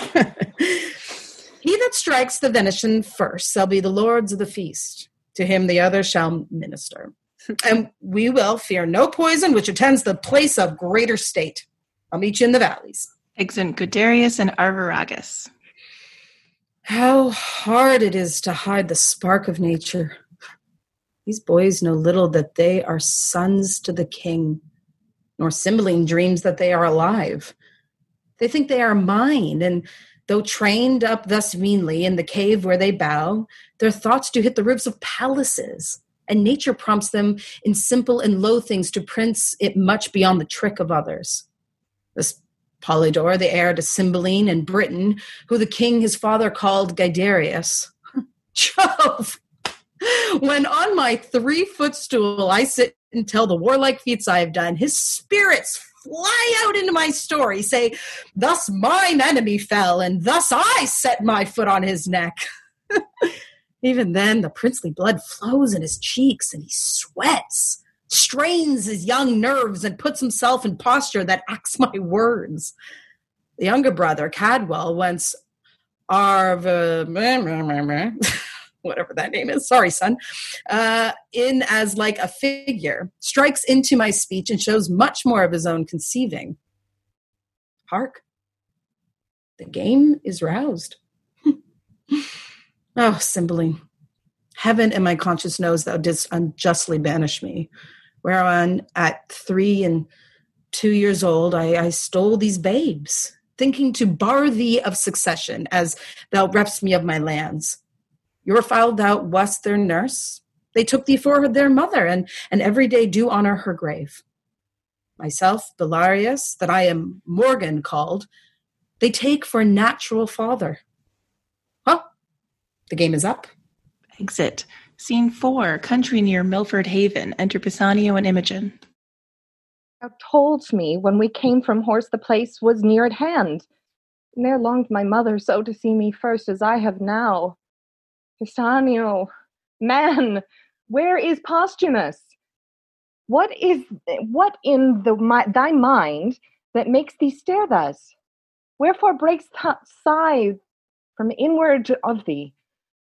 One that painted thus would be interpreted a thing perplexed beyond self explication, but thyself into a havior of less fear ere wilderness vanquish my stater senses. What's the matter? Why tenderest thou that paper to me with a look untender? If it be summer news, smile to it before. If winterly thou needst but keep that countenance still. My husband's hand. That drug damned Italy hath outcraftied him, and he's at some hard point. Speak, man, thy tongue may take off some extremity, which to read would be even mortal to me. Please you read, and you shall find me, wretched man, the thing the most disdained of fortune. Thy mistress, Pisanio, hath played the strumpet in my bed, the testimonies whereof lies bleeding in me. I speak not out of weak surmises, but that a proof of strong as grief and as certain as I expect my revenge. That part thou, Pisanio, must act for me, if thy faith be not tainted with the breach of hers. Let thine own hand take away her life. I shall give thee opportunity at Milford Haven. She hath my letter for the purpose, where if thou fear to strike, and to make me certain it is done, thou art the pander to her dishonor and equally to me disloyal. What shall I need to draw my sword? The paper hath cut her throat already. No, 'tis slander whose edge is sharper than the sword, whose tongue outvenoms all the worms of Nile, whose breath rides on the posting winds and doth belie all corners of the world, kings, queens and states, maids, matrons, nay, the secrets of the grave, this viperous slander enters. What cheer, madam? False to his bed? What is it to be false? To lie in watch there and to think on him? To weep twixt clock and clock? Is sleep change nature to break it with a fearful dream of him and cry myself awake? That's false to its bed, is it? Alas, good lady. I false. Thy conscience witness, Iachimo, thou didst accuse him of incontinency. Thou then lookst like a villain. Now methinks thy favor is good enough. Some jay of Italy, whose mother was her painting, hath betrayed him. Poor I am stale, a garment out of fashion, and for I am richer than to hang by the walls, I must be ripped. To pieces with me. Oh, men's vows are women's traitors. All good seeming by thy revolt, O husband, shall be thought put on for villainy. Not born where's grows, but worn a bait for ladies. Good madam, hear me. True, honest men being heard, like false Aeneas, were in his time thought false, and Sinon's weeping did scandal many a holy tear, took pity from most true wretchedness. So thou, Posthumus, wilt lay the heaven on a proper man. Goodly and gallant shall be false and perjured from thy great fall. Come, fellow, be thou honest. Do thou thy ma- bastard, master's bidding. When thou seest him, a little witness my obedience. Look, I draw the sword myself. Take it and hit the innocent mansion of my love, my heart. Fear not, 'tis empty of all things but grief. Thy master is not there, who was indeed the riches of it. Do his bidding, strike. Thou mayst be valiant in a better cause, but now thou seemst a coward. Ah! Hence thy vile instrument. Thou shalt not damn my hand. Why, I must die. And if I do not by thy hand, thou art no servant of thy master's. Against self slaughter there is a prohibition so divine that cravens my weak hand. Come, here's my heart. Something afort. Soft, soft will no defense, obedient as the scabbard. What is here? The scriptures of loyal Leonatus, all turned to heresy. Away, away, corrupters of my faith, you shall no more be stomachers to my heart. Thus may poor fools believe false teachers. Though those that are betrayed do feel the treason sharply, yet the traitor stands in worse case of woe. And thou, Posthumus, that didst set up my disobedience against the king, my father, and make me put into contempt the suits of princely fellows, shalt hereafter find it is no act of common passage, but a strain of rareness. And I grieve myself to think, when thou shalt be disedged by her that now thou tirest on, how thy memory will then be panged by me. Prithee, dispatch. The lamb entreats the butcher. Where's thy knife? Thou art too slow to do thy master's bidding when I desire it too. Oh, gracious lady. Since I have received command to do this business, I have not slept one wink. Do it, and to bed then. I wake mine eyeballs blind first. Wherefore then didst undertake it? Why hast thou abused so many miles with a pretense? This place, mine action and thine own? Our horses' labor? The time inviting thee? The perturbed court for my being absent, whereunto I never purpose return. Why hast thou gone so far to be unbent when thou hast taken thy stand, the election dear before thee? but to win time, to lose so bad employment, in the which I have considered a course. Good lady, hear me with patience. Talk thy tongue weary. Speak. I have heard I am a strumpet, and mine ear therein false struck can take no greater wound, nor tend to bodden that. But speak. Then, madam, I thought you would not back again. Most like bringing me here to kill me.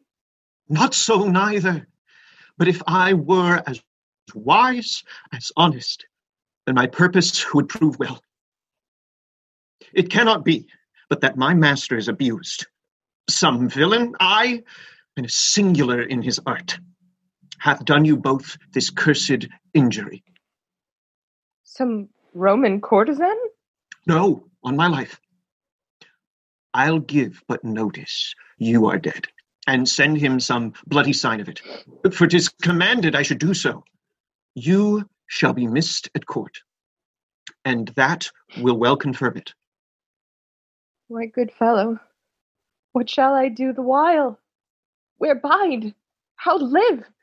Or in my life, what comfort when I am dead to my husband? If you'll back to the court, No court, no father, nor no more ado with that harsh, noble, simple nothing, that Cloten, whose love suit has been to me a fearful as a siege. If not at court, then not in Britain you must bide. Where then? Hath Britain all the sun that shines? Day, night? Are they not but in Britain? In the world's volume, our Britain seems as of, a, of it, but not in it. In a great pool of swan's nest. Prithee think there's livers out of Britain. I am most glad you think of other places. The ambassador, Lucius the Roman, comes to Milford Haven tomorrow. Now, if you could wear a mind dark as your fortune is, and but disguise that which to appear itself must not yet be but by self danger. You should tread a course, pretty and full of view, yea, haply near the residence of Posthumus. So nigh, at least, that though his actions were not visible, yet report should render him hourly to your ear as truly as he moves. Oh, for such means thou peril to my modesty, not death on it, I would not have adventure. Well, then, here's the point. You must forget to be a woman. Change command into obedience, fear and niceness. The, the handmaids of all women, or most truly woman, its pretty self, into a waggish courage. Ready in jibes, quick answered, saucy, and as querulous as the weasel. Nay, you must forget that rarest treasure of your cheek, exposing it, but oh, harder heart! I lack no remedy to the greedy touch of common kissing Titan, and forget your laborsome and dainty trims, wherein you make great Juno angry. Nay, be brief. I see into thy end, and am most almost a man already. First, make yourself but like one. Forethinking this, I have already fit. Tis my cloak bag, doublet, hat, hose, all that answer to them.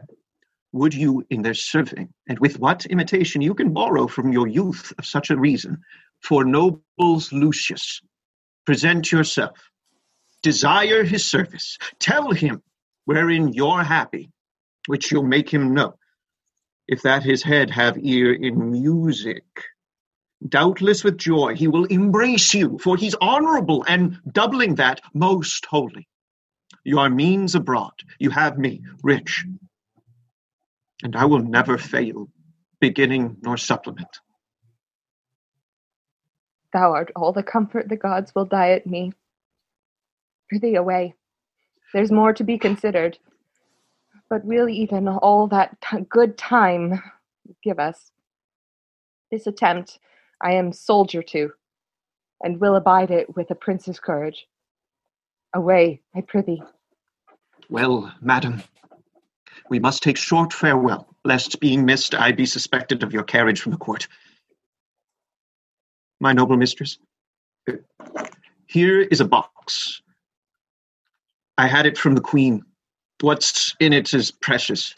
If you are sick at sea or stomach qualmed at land, a dram of this will drive away distemper to some shade and fit you to your manhood.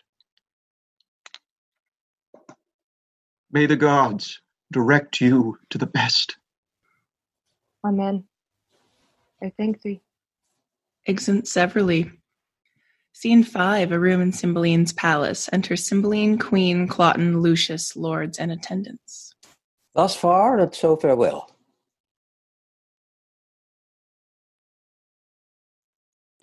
Thanks, royal sir. My emperor hath wrote I must from hence, and am right sorry that I must report ye my master's enemy. Our subjects, sir, will not endure his yoke, and for ourself to show less sovereignty than they, must needs appear unkinglike. So, sir, I desire of you a conduct overland to Milford Haven. Madam, all joy befall your grace. And you. My lords, you are appointed to that office. The due of honour in no point omit. So farewell, noble Lucius. Your hand, my lord. Receive it friendly, but from this time forth I wear it as your enemy. Sir, the event is yet to name the winner. Fare you well.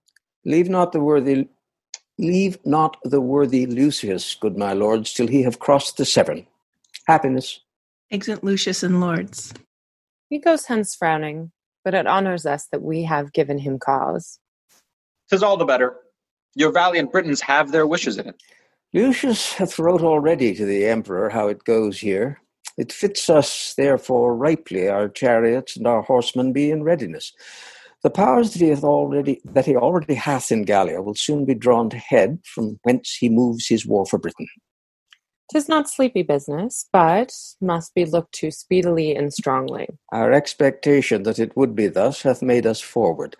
But, my gentle queen, where is our daughter? She hath not appeared before the Roman, nor to us hath tendered the duty of the day. She looks us like a thing more made of malice than of duty. We've noted it. Call her before us, for we have been too slight in sufferance. Exit an attendant. Royal sir, since the exile of Posthumus, most retired hath her life been, the cure whereof, my lord, tis time must do. Beseech your majesty, forbear sharp speeches to her.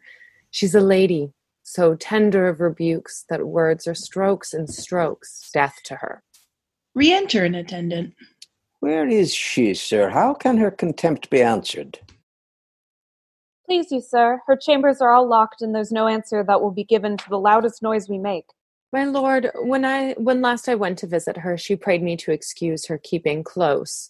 Whereto constrained by her infirmity, she should that duty leave unpaid to you, which daily she was bound to proffer. This she wished me to make known, but our great court made me to blame in memory. Her doors locked, not seen of late. Grant heavens that which I fear prove false. Exit. Son, I say, follow the king. That man of hers, Pisanio, her old servant, have not seen these two days. Go, look after. Exit Cloten. Pisanio, thou thou standst for Posthumus. He hath a drug of mine. I pray his absence proceed by swallowing that, for he believes it is a thing most precious. But for her, where is she gone? Haply, despair hath seized her, or, winged with fervour of her love, she's flown to her desired Posthumus. Gone she is to death or to dishonour. At my end can make good use of either. She being down, I have the placing of the British crown. Re enter Cloten. How now, my son? Tis certain she has fled. Go in and cheer the king. He rages. None dare come about him. All the better. May the night forestall him of the coming day. Exit. I love and hate her, for she's fair and royal, and that she hath all courtly parts more exquisite than lady, ladies, woman. From every one the best she hath, and she of all compounded outsells them all. I love her therefore, but disdaining me and throwing favors on the low, Posthumus slander, so her judgment that what's else rare is choked, and in that point I will conclude to hate her, nay, indeed to be revenged upon her. For when sh- when fools shall enter Pisanio, who is here? What are you packing, Sirrah? Come hither, you precious pander. Villain, where is thy lady? In a word, or else thou art straightway with the fiends. Oh, good, my lord. Where is thy lady? Or by Jupiter, I will not ask again. Close villain, I'll have this secret from thy heart, or rip thy heart to find it. Is she with Posthumus, from whose so many weights of baseness cannot a dram of worth be drawn? Alas, my lord, how can she be with him? When was she missed? He is in Rome. Where is she, sir? Come nearer. No further halting. Satisfy me home. What is become of her? Oh, my all worthy lord. All worthy villain! Discover where thy mistress is at once, at the next word. No more of worthy lord speak, or thy silence on the instant is thy condemnation and thy death. Then, sir, this paper is the history of my knowledge touching her flight. Presenting a letter. Let's see it. I will pursue her even to Augustus's throne. Or this, or perish. She's far enough, and what he learns by this may prove his travel, not her danger. Hmm. I'll write my lord she's dead. Oh, Imogen, safe mayst thou wander, safe return again. Sirrah, is this letter true? Sir, as I think. It is Posthumus' hand. I know it. Sirrah, if thou wouldst not be a villain, but do me true service, undergo those employments wherein I should have cause to use thee with a serious industry. That is, with what villainy soever I bid thee do, to perform it directly and truly. I would think thee an honest man. Thou shouldst neither want my means for thy relief, nor my voice for thy preferment. Well, my good lord. Wilt thou serve me? For since patiently and constantly thou hast stuck to the bare fortune of that beggar Posthumus, thou canst not, in the course of gratitude, but be a diligent follower of mine. Wilt thou serve me? Sir, I will. Give me thy hand. Here's my purse. Hast any of thy late master's garments in thy possession? I have, my lord, at my lodging, the same suit he wore when he took leave of my lady and mistress. The first service thou doest me, fetch that suit hither. Let it be thy lint service. Go. I shall, my lord. Exit. Meet thee at Milford Haven. I forgot to ask him one thing. I'll remember anon. Even there, thou villain Posthumus, will I kill thee. I would these garments were come. She said upon a time, the bitterness of it na- I now belch from my heart, that she held the very garment of Posthumus in more respect than my noble and natural person together with the adornment of my qualities. With that suit upon my back will I ravish her. First, kill him, and in her eyes there shall she see my valor, which will then be a torment to her contempt. He on the ground, my speech of insultment ended on his dead body, and when my lust hath dined, which, as I say, to vex her I will execute in the clothes that she so prays. To the court I'll knock her back, foot her home again. She hath despised me rejoicingly, and I'll be merry in my revenge. Be those the garments? Ay, my noble lord. How long is it since she went to Milford Haven? She can scarce be there yet. Bring this apparel to my chamber. That is the second thing that I have commanded thee. The third is that thou wilt be a voluntary mute to my design. Be but duteous, and true preferment shall tender itself to thee. My revenge is now at Milford. Would I had wings to follow it. Come and be true. Exit. Hmm. Thou bidst me to my loss. For true to thee were to prove tr- false, which I will never be to him that is most true. To Milford go, and find not her whom thou pursuest. Flow, flow, you heavenly blessings on her. This fool's speed be crossed with slowness. Labor be his meed. Exit. Scene six Wales before the cave of Belarius. Enter Imogen in boy's clothes. I see a man's life is a tedious one. I have tired myself, and for two nights together have made the ground my bed. I should be sick, but that my resolution helps me. Milford, when from a mountain top Pisanio showed thee, thou wast within a ken. A Jove, I think, foundations fly the wretched. Such, I mean, where thy should be relieved. Two beggars told me I could not miss the way. Will poor folks lie? That have afflictions on them, knowing 'tis a punishment of trial? Yes, no wonder, which rich ones scarce tell true. To lapse in fullness is sorer than to lie for need, and falsehood is worse in kings than beggars. My dear Lord, thou art one of the false ones. Now I think on thee, thou art my hunger's gone. But even before, I was at point to sick for food. But what is this? Here is a path to it. Tis some savage hold. I were best not call. I dare not call. Yet famine, ere clean it o'erthrow nature, makes it valiant. Plenty and peace breeds cowards. Hardness ever of hardiness is mother. Ho! Who's here? If anything that's civil, speak. If savage, take on lend. Ho! No answer? Then I'll enter. Best draw my sword. And if mine enemy but fear the sword like me, he'll scarcely look on it. Such a foe, good heavens. Exit to the cave. Enter Belarius, Guiderius, and Arivaragus. You probably, Arivaragus. or whatever it is.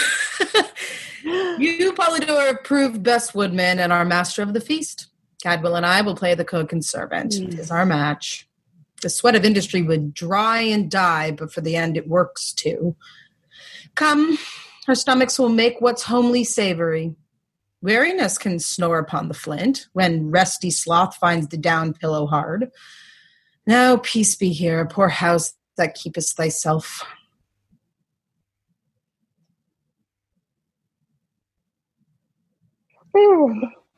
I'm thoroughly weary. I am weak with toil, yet strong in appetite. Ah, there's cold meat in the cave. We'll browse on that whilst we ha- whilst what we have killed be cooked. Stay, come not in. But that it eats our victuals, I should think here were a fairy. What's the matter, sir? By Jupiter, an angel.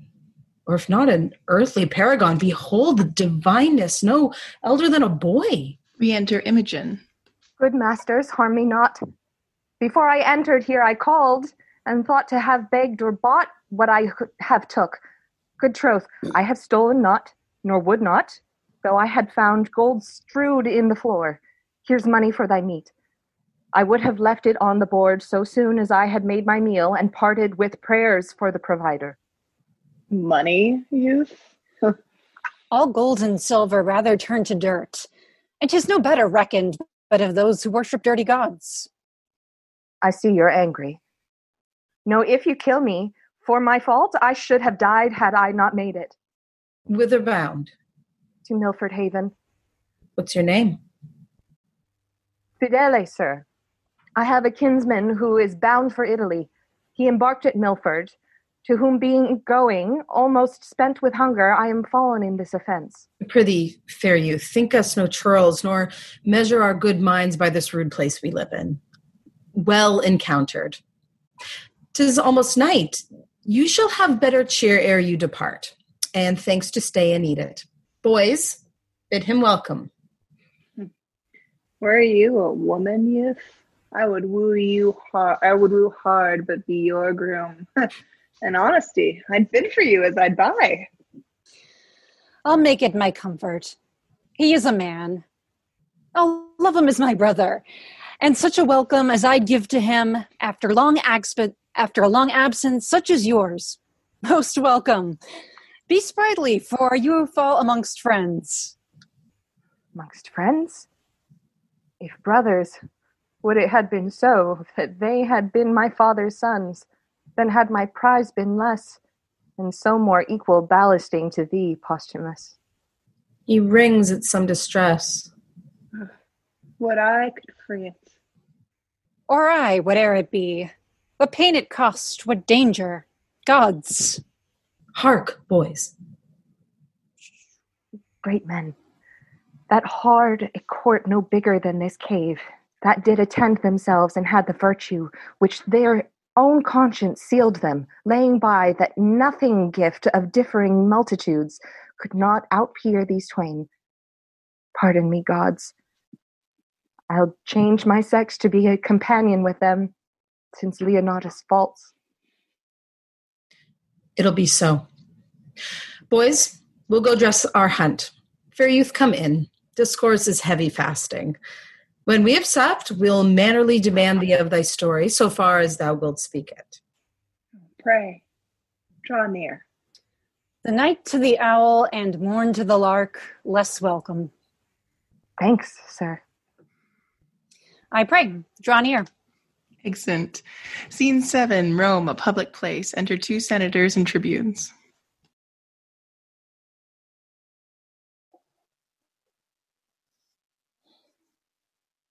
I know I assigned these roles. I know I did. Do you need me to check the cast list?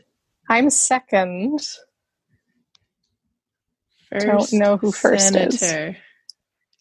Lita. Lita. Oh no. Lita Apparently. Brillman. Where are you? She's speaking. She, yeah, but we can't. Muted. She's not We muted. can't hear her.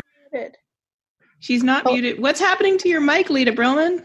Professional podcaster Lita Brillman? Doesn't have a working mic? hear me now? Yeah. Uh, sort of. Yes. Just speak up. Okay, well, apparently my headphones broke, but I was I was on it. I was speaking. Okay. Okay. Back to ones, people. Okay, I'm going to reset the scene, actually. There we go. Scene seven Rome, a public place. Enter two senators and tribunes. This is the tenor of the emperor's writ that since the common man are now in action against the Pannonians and the Dalmatians, and that the legions now in Gallia are full weak to undertake our wars against the fallen off Britons, that we do incite the gentry to this business. He creates Lucius proconsul, and to you, the tribunes, for this immediate levy he commands his absolute commission. Long live Caesar. Is Lucius general of the forces? Aye. Remaining now in Gallia. With those legions which I have spoke of, whereunto your levy must be suppliant, the words of your commission will tie you to the numbers and the time of their dispatch. We will discharge our duty. Exit. Act four, scene one, Wales near the cave near the cave of Belarius. Enter Cloten. I am near to the place where they should meet if Pisanio have mapped it truly. How fit his garments serve me. Why should his mistress, who, who was made by him that made the tailor, not be fit too? The rather saving reverence of the world, of the word. For 'tis said a woman's fitness comes by fits. Therein I must play the workman. I dare speak it to myself, for it is not vainglory for a man and his glass to confer in his own chamber. I mean, the lines of my body are as well drawn as his, no less young, more strong, not beneath him in fortunes, beyond him in the advantage of the time, above him in birth, alike con- conversant in general services, and more remarkable in single oppositions. Yet this imperceivant, in sorry, yet this imperceivement thing loves him in my despite. What mortality is. Posthumus, thy head, which now is growing upon thy shoulders, shall within this hour be off. Thy mistress enforced, thy garments cut to pieces before thy face, and all this done, spurn her home to her father, who may haply be a little angry for my so rough usage. But my mother, having power of his testiness, shall turn all into my commendations. My horse is tied up safe, out sword, and to a sore purpose. Fortune, put them into my hand. This is the very description of their meeting place, and the fellow dares not deceive me. Exit. Scene two, before the cave of Belarius. Enter from the cave Belarius, Guiderius, Ar- Varagus, and Imogen. I can't do it. You are not well. Remain here in the cave. We'll come to you after hunting. Brother, stay here. Are we not brothers?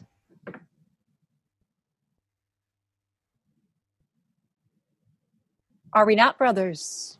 Imagine you're on mute. Hmm?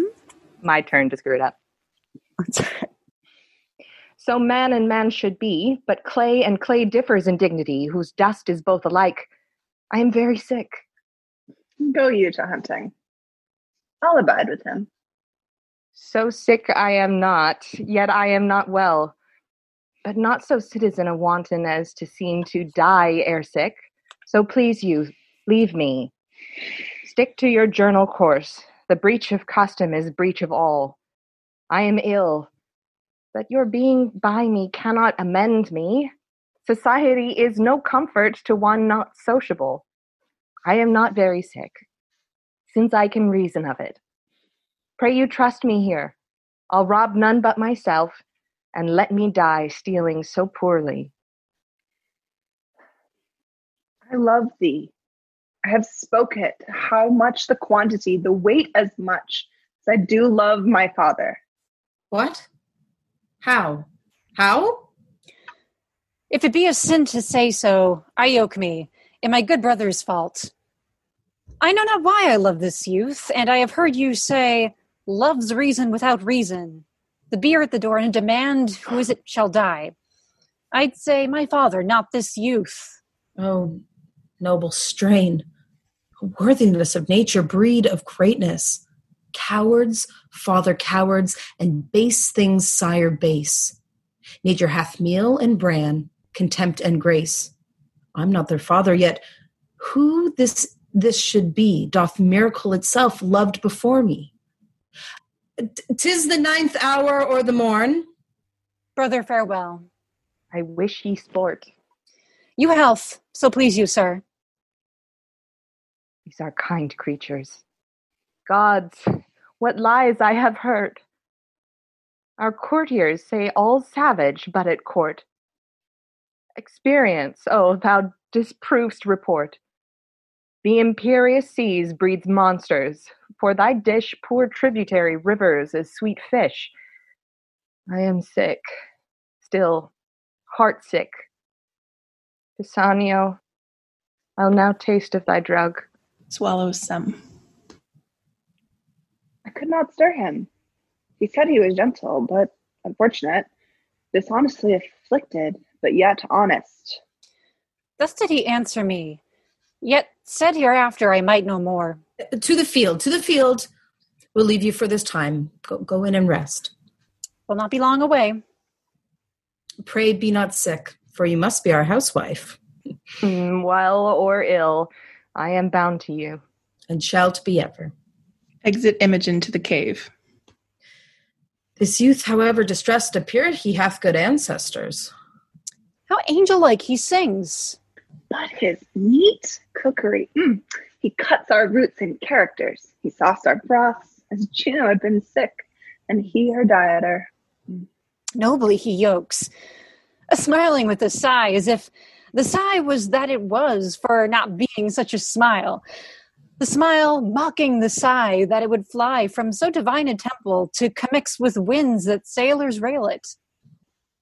I do note that grief and patience, and patience rooted in him both mingle their spurs together. Grow patience, and let the stinking elder grief untwine his perishing root with the increasing vine. It's a great morning. C- come away. Who's there? Enter Cloten. I cannot find those runagates. That villain hath mocked me. I am faint. Those renegades. Means he not us? I partly know him. This Cloten, the son of the queen. I fear some ambush. I saw him not these many years, and yet I, I, I know tis he. We are held as outlaws. Hence, He is but one. You and my brother search what companies are near. Pray you, away. Let me alone with him. Exit Belarius and Arviragus. Soft. What are you that fly me thus? Some villain mountaineers? I have heard of such. What slave art thou? A thing more slavish than ne'er answer, ne'er than answering a slave without a knock. Thou art a robber, a lawbreaker, a villain. Yield thee, thief. To who? To thee? What art thou? Have not I an arm as big as thine, a heart as big? Thy words, I grant, are bigger, for I wear not my dagger in my mouth. Hm. Say what thou art. Why should I yield to thee? Thou villain base. Knowest me not by my clothes. No, nor thy tailor rascal, who is thy grandfather. He made those clothes which, as it seems, make thee. Thou precious varlet. My tailor made them not. Hence them, and thank the man that gave them thee. Thou art some fool, and loath to beat thee. Oh, thou injurious thief. Hear but my name and tremble. What's thy name? Cloten, thou villain. Oh, Clouton. Thou double villain be thy name. I cannot tremble at it. Were it toad, or adder, spider, twould move me more sooner. To thy further fear, nay, to thy mere confusion, thou shalt know I am son to the queen. I'm sorry for it, not seeming so worthy as thy birth. Art not afeared? Those that I reverence, those I fear. The wise. At fools I laugh, not fear them. Oh, die the death. When I have slain thee with my proper hand, I'll follow those that even now fled hence, and on the gates of Lud's town set your heads. Yield, rustic mountaineer. Exit fighting. Re-enter Belarius and Arviragus. No companies abroad? None in the world. You did mistake him, sure. I cannot tell. Long is it since I saw him, but time hath nothing blurred those lines of favor which then he wore. The snatches in his voice and the burst of speaking were as his. Now, I am absolute 'twas very Cloten. In this place we left them. I wish my brother make good time with him. You say he is so fell. Be scarce made up. I I mean, to man he had not he had not apprehension of roaring terrors. For the effort of judgment is oft the cause of fear. But but see thy brother.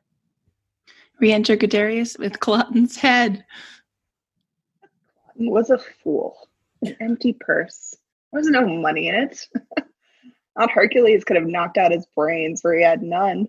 Yet I do not. Yet I not doing this. The fool had borne my head as I now do his. What hast thou done? I am perfect. What? Cut off one Cloten's head. Sent to the queen after his own report, who called me a traitor, mountaineer, and swore with his own single hand he'd take us and displace our heads where, thank the gods, they grow. And set them on Lud's town. They are all undone. Our worthy father, what have we to lose but that he swore to take our lives? The law protects us not. Then why should we be tender to let an arrogant piece of flesh threat us? Play judge and executioner all himself, for we do fear the law? What company discover you abroad? No single soul can we set our eye on, but in all safe reason, he must have some attendance. Though his humor was nothing but mutation, I, and that from one bad thing to worse, not frenzy, not not absolute madness could have could so far have raved to bring him here alone. Oh, although perhaps it may be heard at court that such as we cave here, hunt here, are outlaws, and then, and in the time may make some stronger head, which he hearing as it is like him might break out and swear he'll fetch us in. Yet it's it it's not probable to come alone, either he so undertaking or they so suffering. Then on good ground we fear. If we do fear this bodily this body hath tail more prayerless than the head. Let ordinance come as the gods foresay it. Howsoever, my brother hath done well. Oh, I had no mind to hunt this day. The boy Fidele's sickness did make my way long forth. His own sword, which he did wave against my throat, I has taken his, I have taken his head from him. I'll throw into the creek beyond our rock, and let it to the sea, and tell the fishes he is the queen's son. Cloten. That's all I reck. I fear 'twill be revenged. With Polydor thou hast not done't. Although valor becomes thee well enough. Would I have done it? So the revenge alone pursued me. Polydor, I love thee brotherly, but envy much that thou hast robbed me of this deed. I would revenges that possible strength might meet, and would seek us through and put us to our answer. Well, 'tis done. We hunt no more today, nor seek for danger where there's no profit. I prithee, to our rock. You and Fidele play the cooks, and I'll stay till hasty Polydor return and bring him to dinner pres- pre- presently. Poor sickle Fide- poor f- sick Fidel. I'll wearingly to him to gain his color, and uh, let a perish of such Cloten's blood, and praise myself for charity. Exit. Thou goddess, O divine nature, how thyself thou blazons in these two princely boys. They are as gentle as zephyrs blowing below the violet, not waggering his sweet head, and yet as rough their royal blood and chafes as the rudest wind by the top doth make the mountain pine and make him stoop to the vale. Tis wonder that an invisible instinct should frame them to royalty, royalty unlearned, honor untaught, civility not seen from other, valor that wildly grows in them, yet yields a crop as if it had been sowed. Yet still, it's strange what Cloten being here has portends, or what his death will bring us. Re-enter Guiderius. Where's my brother? I sent Cloten's clot down the stream in embassy to his mother. His body's hostage, his return. My ingenious instrument. Hark, Polydor, it, it sounds, but but what occasion hath Cadwal now to give it motion? Hark! Is he at home? He would hence even now. What does he mean? Since death, since death my dearest mother did not speak before. A solemn thing should answer solemn accidents. The matter? Triumphs for nothing, and lamenting cho- toys is jollity for apes and grief for boys. Is Cadwal mad? Ah, look, look, here he comes, and brings the dire occasion in his arms of what we blame him for.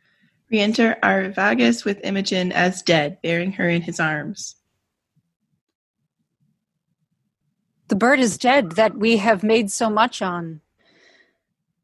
I'd rather that we have skipped from 16 years of age to 60 to have turned my leaping time into a crutch than have seen this. Sweetest, fairest Lily, my brother wears thee not the one half so well as thou when thou grewest thyself. Oh, melancholy. Whoever yet could sound thy bottom, find the ooze to show what coast thy sluggish prayer might eat earliest harbor in. The blessed thing. Jove knows what man thou mightest have made. But I, thou dietest a most rare boy of melancholy. How found you him? Stark, as you see. The smiling as some fly had tickled slumber. Not as death's dart, being laughed at, his right cheek reposing on a cushion. Where? On the floor. His arms thus leagued. I thought he slept, and put my cloud-hid brogues from off my feet, whose rudeness answered my steps too loud. Why, he, he but sleeps. If he be gone, he'll make his grave a bed. Female fairies his tomb be haunted, and worms will not come to thee. With fairest flowers, quoth summer lasts and I live here, Fidele. I'll sweeten thy sad grave. Thou shalt not lack the flower that like thy face, pale primrose, nor the azur'd harebell like thy veins.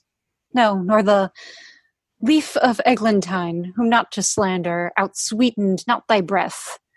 The ruddock wood with charitable bill. Oh, bill, sore shaming, those rich left heirs that let their fathers lie, without a monument. Bring thee all this, yea, and furred moss besides, when flowers are none, to winter ground thy course. Prithee have done. Do not play in wench like words with, with that which is so serious.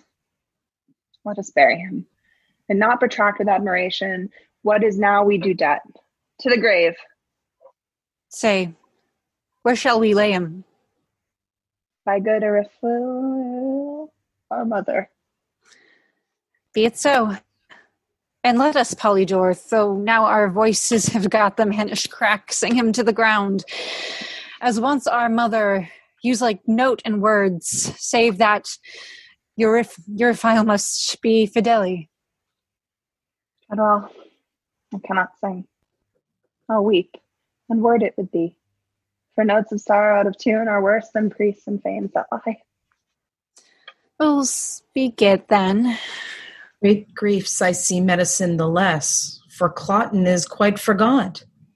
He was a queen's son, boys.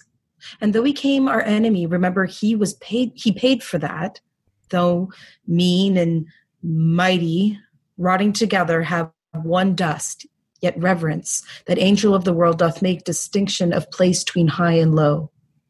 Our foe was princely, and though you took his life as being our foe, it bury him as a prince.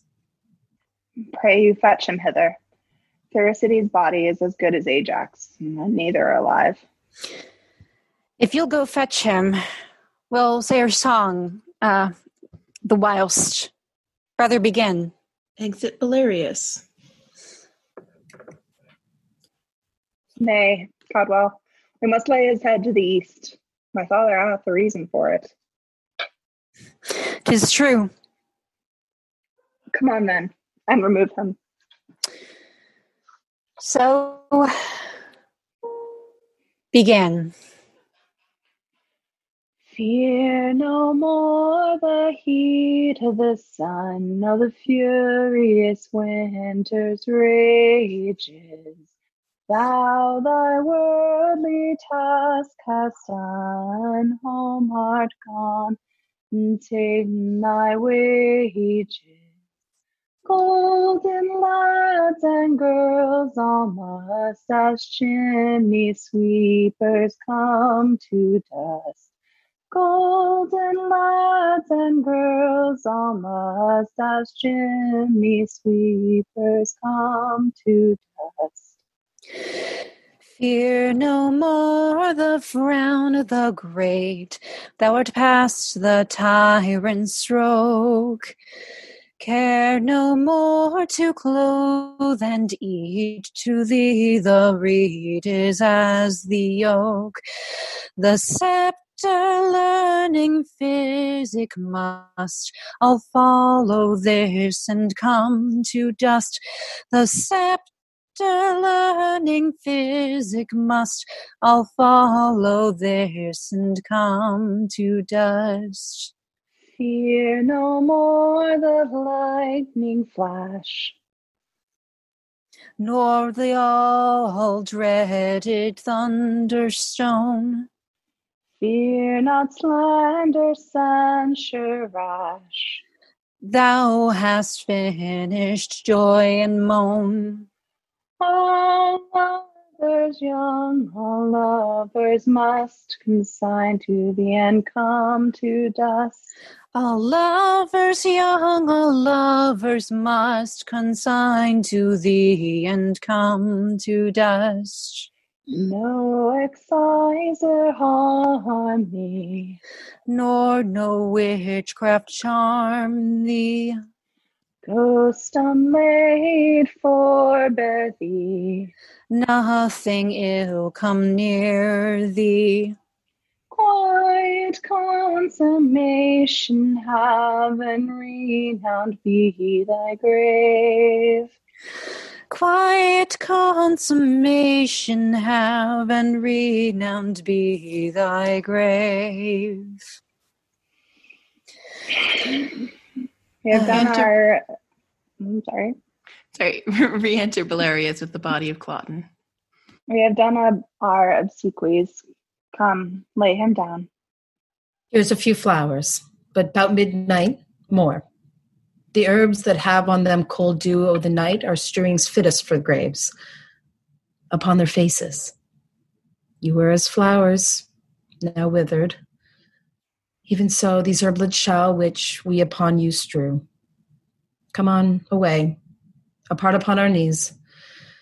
The ground that gave them first has them again. Their pleasures here are past, and so is their pain. Exeunt Belarius, Guiderius, and Arviragus. Yes, sir, to Milford Haven, which is the way? I thank you. By yond bush? Pray, how far thither? Odds pitikins. Can it be six mile yet? I have gone all night. Faith, I'll lie down and sleep. But soft. No bedfellow. Oh, gods and goddesses. Seeing the body of Cloten. These flowers are like the pleasures of the world. This bloody man, the care on it. I hope I dream, for so I thought I was a cave keeper and cook to honest creatures. But 'tis not so. 'Twas but a bolt of nothing, shot at nothing, which the brain makes of fumes. Our very eyes are sometimes like our judgments, blind. Good faith, I tremble still with fear. But if there be yet left in heaven as small a drop of pity as Wren's eye, feared gods, a part of it, the dream's here still.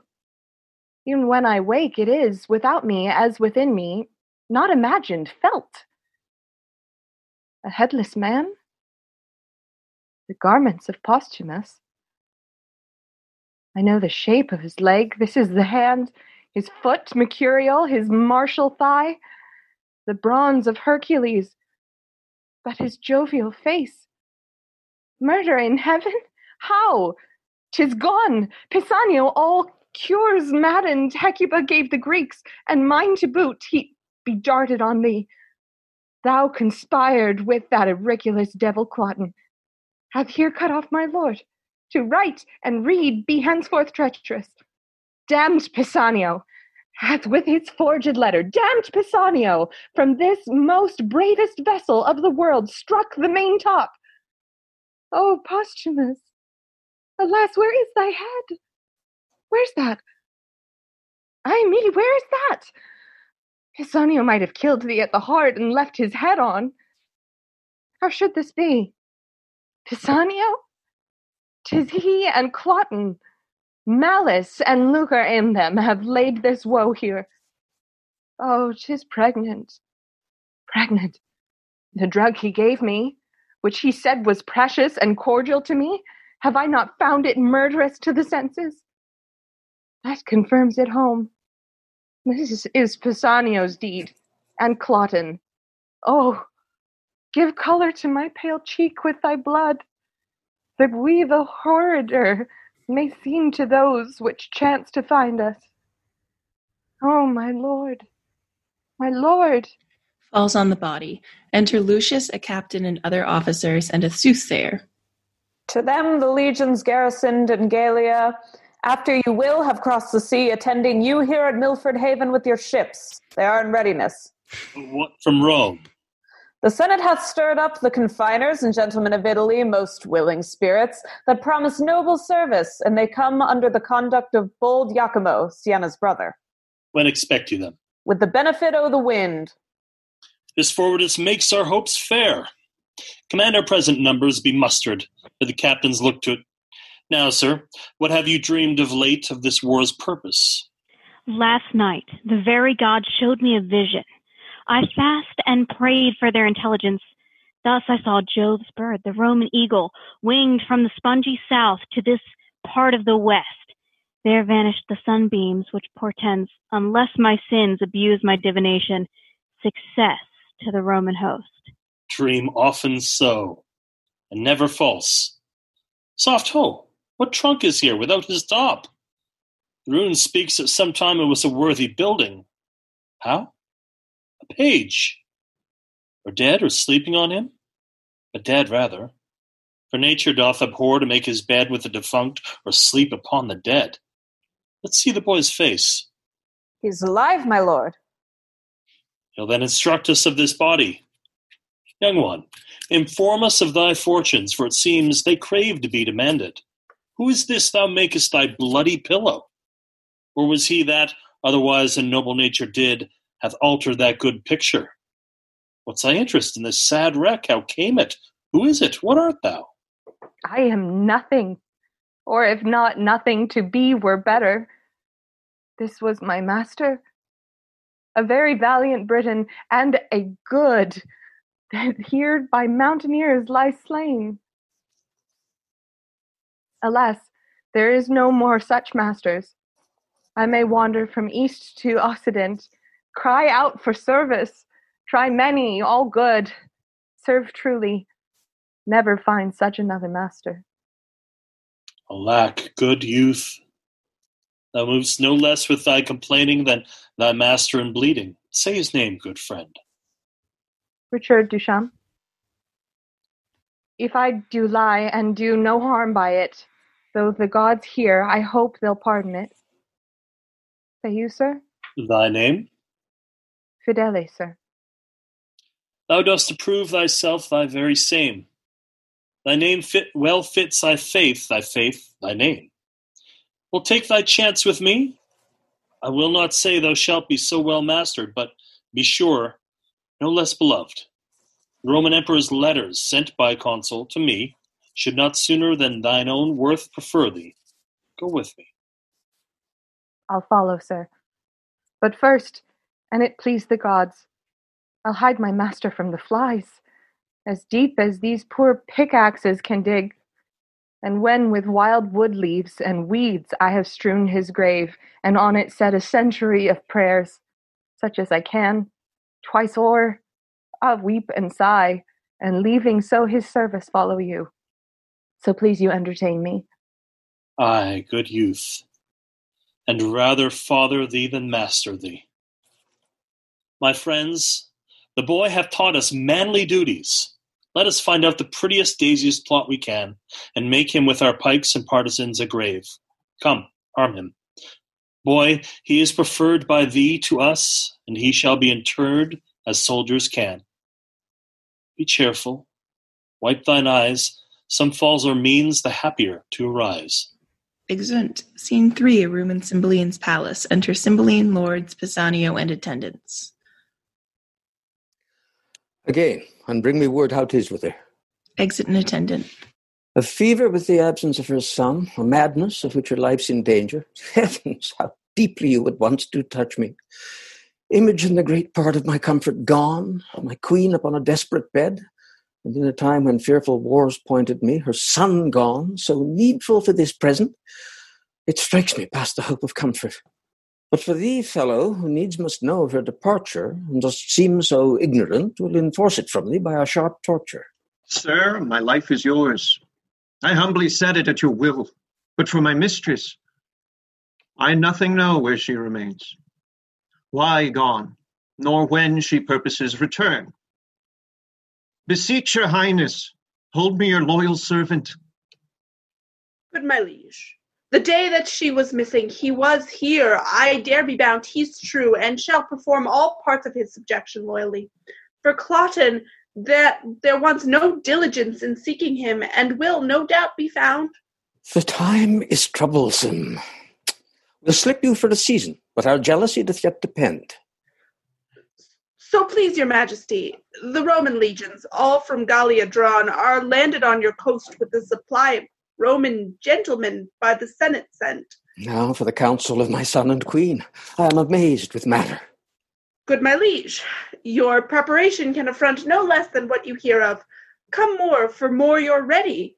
The want is but to put those powers in motion that long to move. I thank you. Let's withdraw and meet the time as it seeks us. We fear not what can from Italy annoy us, but we grieve at chances here away. Exeunt all but Pisanio. I heard no letter from my master since I wrote him Imogen was slain. 'Tis strange, nor hear I from my mistress, who did promise to yield me often tidings. Neither know I what is betide to Cloten, but remain perplexed in all. The heavens must still work. Wherein I am false, I am honest, not true to be true. Wherein I am false, I am honest, not true to be true. These present wars shall find I love my country, even to the note of the king. We're all following them. All other doubts. By time, let them be cleared. Fortune brings in some boats that are not steered. Exit. Scene fo- 4, Wales, before the cave of Belarius. Enter Belarius, Guiderius, and Arviragus. Ugh, the noise is round about us. Let us from it. What pleasure, sir, find we in life to lock it from action and adventure? Nay, what hope have we in hiding us? This way the Romans must, or for Britain slay us, or receive us for barbarous and unnatural revolts during their use, and slay us after. Sons, we'll hire to the mountains. There secure us.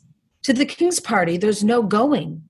Newness of Cloten's death, we being not known, not mustered among the bands, may drive us to render where we have lived, and so extort from that which we have done. Those answer would be death and drawn with torture. Sir, this is, sir, a doubt in such a time, nothing becoming you, nor satisfying us. It is not likely that when they hear the Roman horses neigh, behold, their quartered fires have both their eyes and ears so cloyed importantly as now, that they will waste their time upon our note to know from whence we are. Oh, I am known of many in the army. Many years, though Cloten then but young, you see, not wore him from my remembrance. And besides, the king hath not deserved my service, nor your loves. Who find who find in my exile the want of breeding, the certainty of his hard life. I hopeless to have the courtesy your cradle promised, but to be still hot summer's tamings and the shrinking slaves of winter. Then be so better to cease to be. Pray, sir, to the army. I and my brother are not known. Yourself so out of thought and thereto so o'ergrown cannot be questioned. By the sun that shines, I'll thither. What thing is it that I never did see man die? Scarce ever looked on blood, but that of coward hares and hot goats and venison. Never bestride a horse, save that save one that had a rider like myself, who ne'er wore rowel nor iron heel. I am ashamed to look upon the Holy Sun to have the benefit of his blessed beams, remaining so long a poor unknown. By heavens, I'll go. You'll bless me, sir, and give me leave. I'll take the better care. If you will not, the hazard therefore do fall on me by the hands of Romans. So say I. Amen. No reason I, since of your lives you set so slight a valuation, so reserve my cracked one to more care. Have with you, boys. If your country wars you chance to die, that is my bed too, lads, and in there I'll lie. Lead, lead. Oh, the time seems long, their blood thinks scorn, till it flies out and shows them princes born. Exeunt. Act 5, Scene 1. Britain, the Roman camp. Enter Posthumus with a bloody handkerchief. Yea, bloody cloth, I'll keep thee, for I wish thou shouldst be coloured thus. You married ones, if each of you should take this course, how many must murder wives much better than themselves for wrying but a little? Oh, Pisanio, every good servant does not all commands. No bond, but to do just ones. Gods, if you should obtain vengeance on my faults, I never had lived to put on this. So had you saved the noble Imogen to repent, and struck me, wretch, more worthy your vengeance. But alack, you snatch some hence for little faults. That's love, to have them fall no more. You some permit to second ills with ills, each elder worse, and make them dread it to the uh, to the doer's thrift. But Imogen is your own. Do your best wills, and make me blessed to obey. I am brought thither among the Italian gentry, and to fight against my lady's kingdom. Tis enough that, Britain, I have killed thy mistress. Peace! I'll give no wound to thee. Therefore, good heavens, hear patiently my purpose. I'll disrobe me of these Italian weeds and suit myself as does a Briton peasant. So I'll fight against the part I come with. So I'll die for thee, O Imogen, even for whom my life is every breath a death. And thus, unknown, pitied, nor hated, to the face of peril myself I'll dedicate. Let me make men know more valor in me than my habits show. Gods, put the strength of the Leonati in me to shame the guise of the world. I will begin the fashion less without and more within. Exit. Scene 2 Field of battle between the British and Roman camps. Enter from one side Lucius, Iachimo, and the Roman army. From the other side, the British army, Posthumus Leonatus, following like a poor soldier. They march over and go out, then enter again in skirmish. Iachimo and Posthumus uh, he vanquisheth and disarmeth. Iachimo then leaves him. The heaviness and guilt within my bosom takes off my manhood. I have belied a lady the princess of this country, and the air on it revengingly enfeebles me. How could this carl, the very drudge of natures, have subdued me in my profession? Knighthoods and honours born as I wear mine are titles but of scorn. If that thy gentry, Britain, Go before this lout as he exceeds our lords. The odds is that we scarce are men, and you are gods. Exit. The battle continues. The Britons fly. Cymbeline is taken, then enter to his rescue Belarius, Guiderius, and Ar- Ar- Arviragus. Stand, stand! We have the advantage of the ground. The lane is guarded. Nothing routs us but the villainy of our fears. Stand! Stand! Stand and fight! Fight! Re-enter Posthumus Leonatus and seconds the Britons. They rescue Cymbeline and Exeunt. Then re-enter Lucius and Iachimo with Imogen. Away, boy, from the troops, and save thyself. For friends kill friends, and the disorder is such as war were hoodwinked. Is there fresh supplies? It is a day turned strangely. Or betimes let's reinforce or fly. Exeunt. Scene 3, another part of the field. Enter Posthumus Leonatus and a British lord.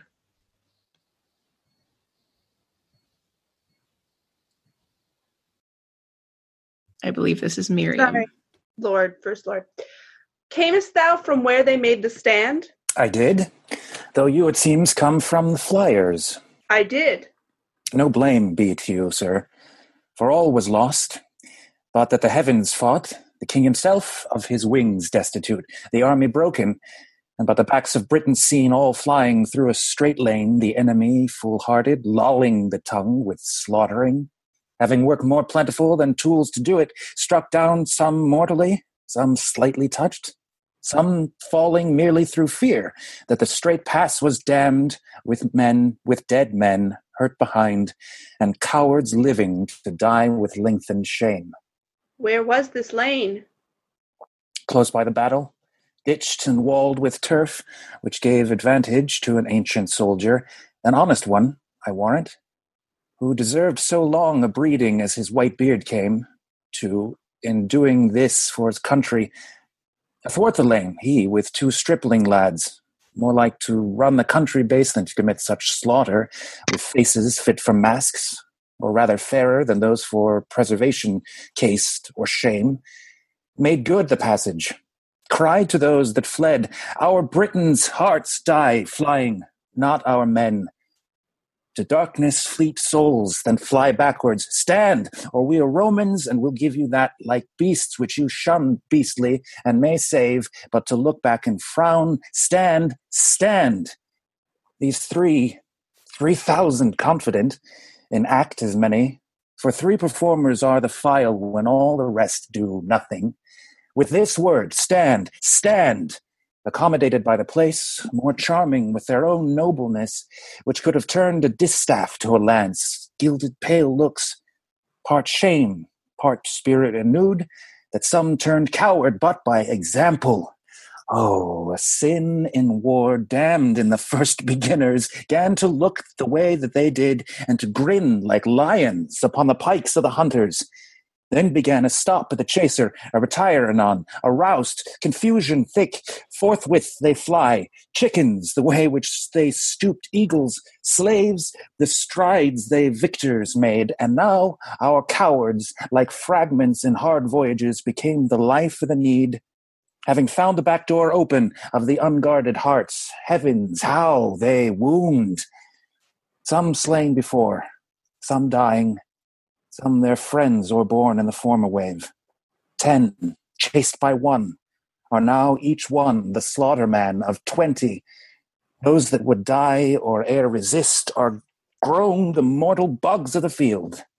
This was a s- strange chance. A narrow lane, an old man, and two boys? Nay, do not wonder at it. You are made rather to wonder at the things you hear than to work any. Will you rhyme upon't? Invent it for a mockery? Here's one. Two boys, an old man, twice a boy, a lame. Preserved the Britons, was the Romans' bane. Nay, be not angry, sir. Lack to what end? Who dares not stand his foe? I'll be his friend. For if he'll do as he is made to do, I know he'll quickly fly my friendship too. You have put me into rhyme. Farewell, you're angry. Still going?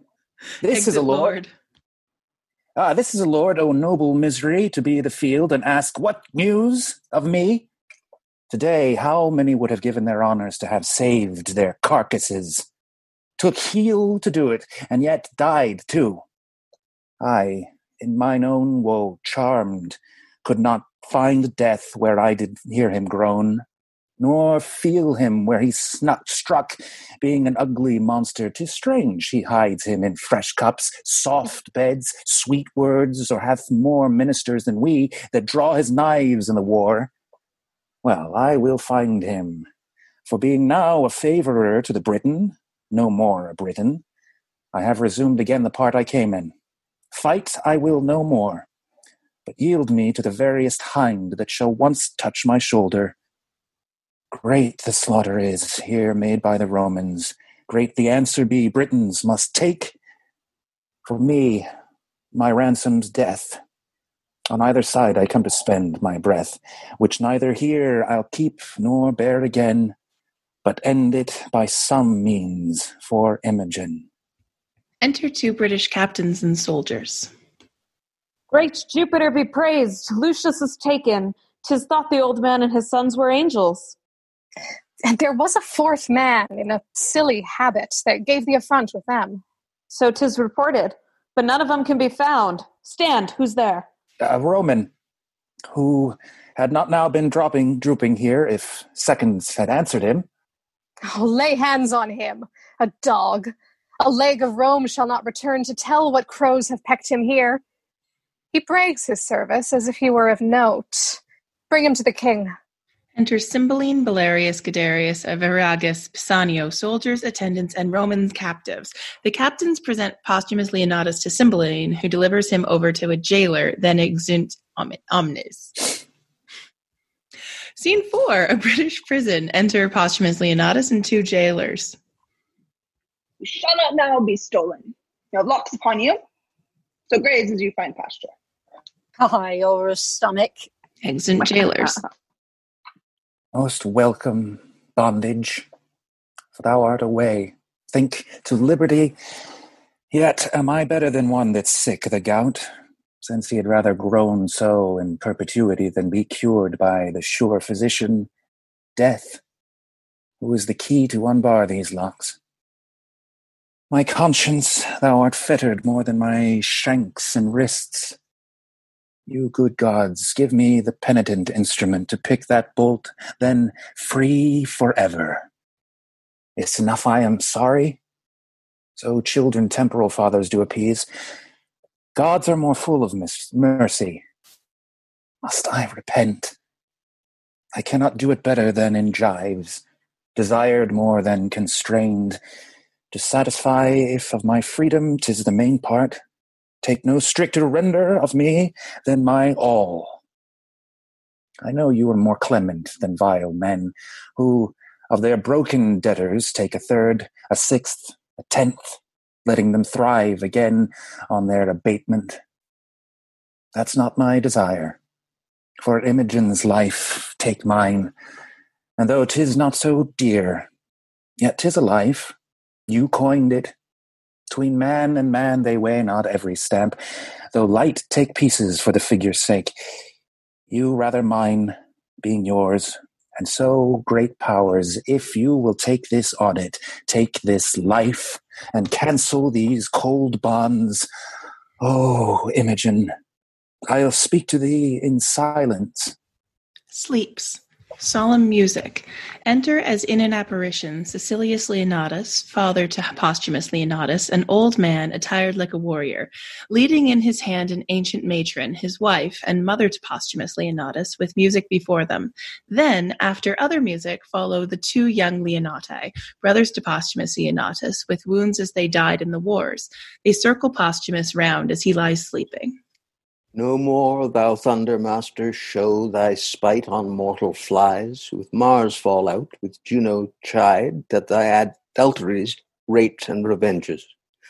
Hath my poor boy done aught but well, whose face I never saw? I died whilst in the womb he stayed, attending nature's law. Whose father then, as men report, thou orphan's father art? Thou shouldst have been and shielded him from this earth-vexing smart. Lucina lent me lent not me her aid, but took me in my throes. that from me was Posthumus ripped, came crying mongst his foes, a thing of pity. Great nature, like his ancestry, moulded the stuff so fair that he deserved the praise of the world as great Sicilius' heir. When once he was mature for man, in Britain where was he, that could stand up his parallel or fruitful object be, an eye of Imogen that best could deem his dignity. With marriage wherefore was he mocked, to be exiled and thrown from Leonati's seat and cast from her his dearest one, sweet Imogen? Why did you suffer Iachimo, slight thing of Italy, to taint his nobler heart and brain with needless jealousy, and to become the geck and scorn the other's villainy? For this from stiller seats we came, our parents and us twain, that striking in our country's cause fell bravely and were slain, our fealty in Tenantius's right with honour to maintain. Like hardiment Posthumus hath to Cymbeline performed, then Jupiter, thou king of gods, why hast thou thus adorned the graces for his merits due, being all to dollars turned? Thy crystal window ope, look out, no longer exercise upon a valiant race thy harsh and potent injuries. Since Jupiter our son is good, take off his miseries. Peep through thy marble mansion, help, or we poor ghosts will cry to the shining synod of the rest against thy deity. Help, Jupiter, or we, or we appeal, appeal, and from, and from thy, thy justice justice fly. Jupiter descends in thunder and lightning, sitting upon an eagle. He throws a thunderbolt. The apparitions fall on their knees. No more, you petty spirits of Region Low offend our hearing, hush. How dare you ghosts accuse the Thunderer, whose bolt, you know, sky planted batters all rebelling coasts?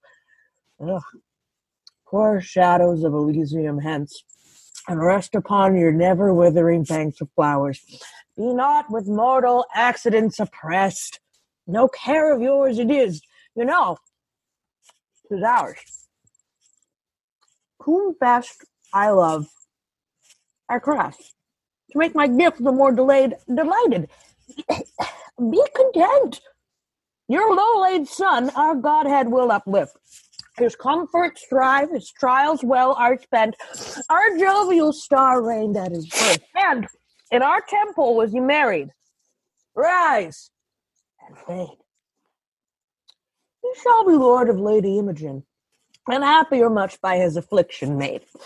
This tablet lay upon his breast, wherein our pleasure his full fortune doth confine. And so, make away no further with your din, express impatience, lest you stir up mine.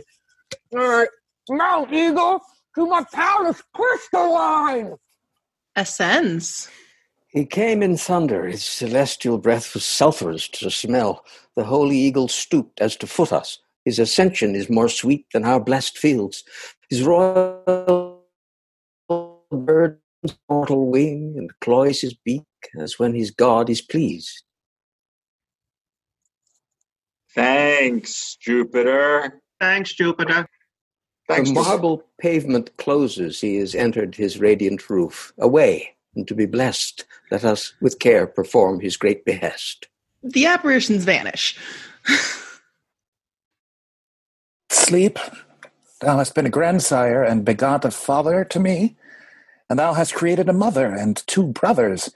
But, oh, scorn, gone! They went hence so soon as they were born, and so I am awake. Poor wretches that depend on greatness favored dream as I have done, wake and find nothing. But alas, I swerve. Many dream not to find, neither deserve, and yet are steeped in favors. So am I, that have this golden chance and know not why. What fairies haunt this ground? A book? Oh, rare one. Be, uh, be not, as in our fangled world, a garment nobler than it covers. Let thy effects so follow to the most unlike our courtiers, as good as promise. When as a lion's whelp shall to himself unknown without seeking find, and be embraced by a piece of tender air, and when from a stately cedar shall be lopped branches, which, being dead many years, shall after revive, be jointed to the old stock and freshly grow, then shall Posthumus end his miseries, Britain be fortunate and flourish in peace and plenty. Tis still a dream, or else such stuff as madmen, tongue and brain not, either both or nothing, or senseless speaking, or a speaking such as sense cannot untie. But what it is, the action of my life is like it, which I'll keep, if but for sympathy. Re-enter first jailer.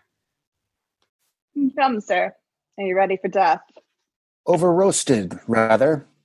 Ready long ago. Oh, hanging is the word, sir.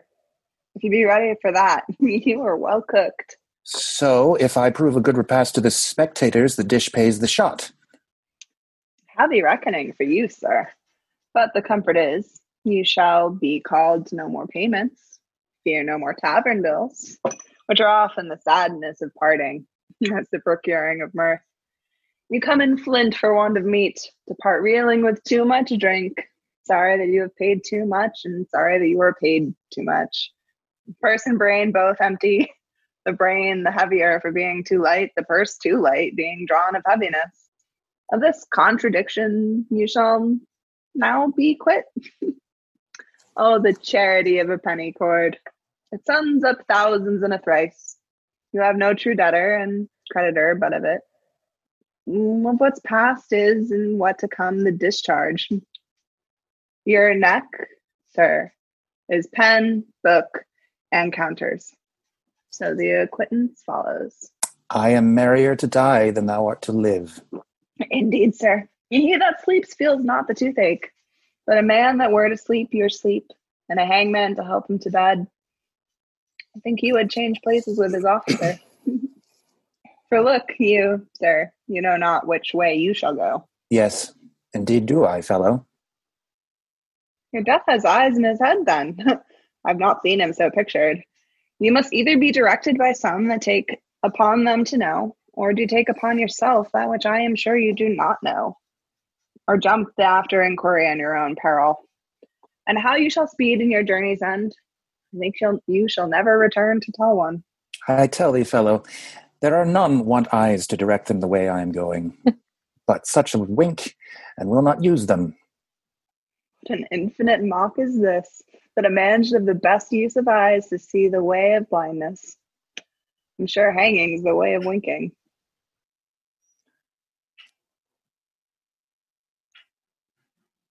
Enter a messenger.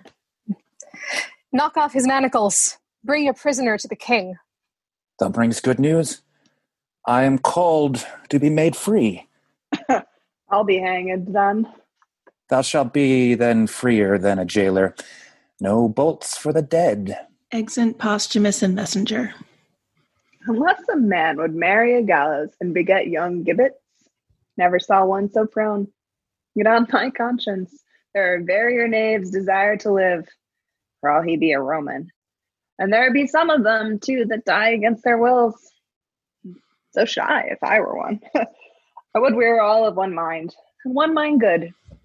Oh, there were desolation of jailers and gallows. I speak against my present prophet, but my wish hath a preferment. Exeunt.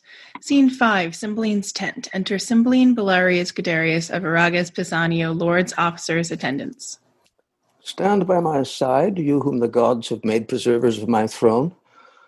Woe is my heart, the poor soldier that so richly fought, whose rags shamed gilded arms, whose naked breast stepped before targes of proof cannot be found. He shall be happy that can find him, if our grace can make him so. I never saw such a noble fury in such a poor thing. Such precious deeds in one that promises naught but beggary and poor looks. No tidings of him?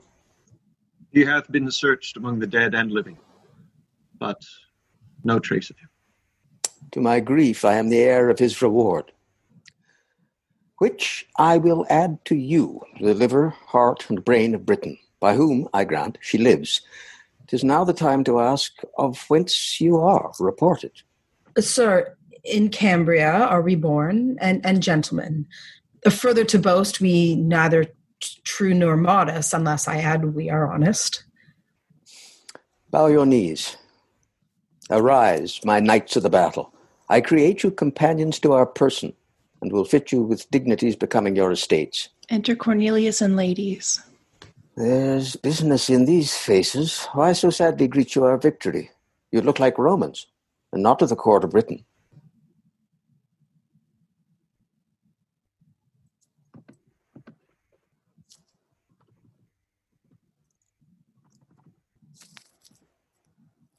Is someone playing?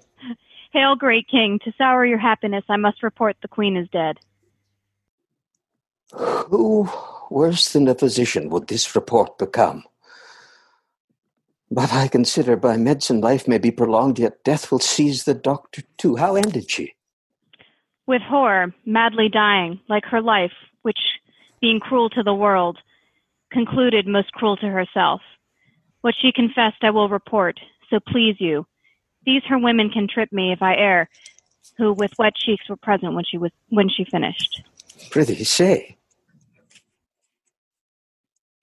First, she confessed she never loved you, only affected greatness got by you, not you. Married your royalty, was wife to your place, abhorred your person. She alone knew this, and but she spoke it dying, I would not believe her lips in opening it. Proceed. Your daughter, whom she bore in hand to love with such integrity, she did confess was a scorpion to her sight, whose life, but that her flight prevented it, she had taken off by poison. Oh, most delicate fiend. Who is't can read a woman? Is there more? More, sir, and worse. She did confess that she had you, had for you a mortal mineral, which being took should by the minute feed on life and lingering by inches waste you.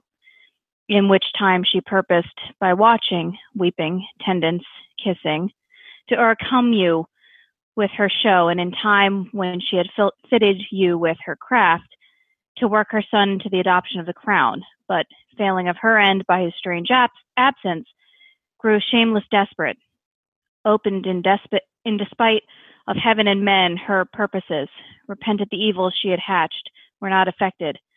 So, despairing, died. Heard you all this, her women? We did, so please your highness. Mine eyes were not in fault, for she was beautiful.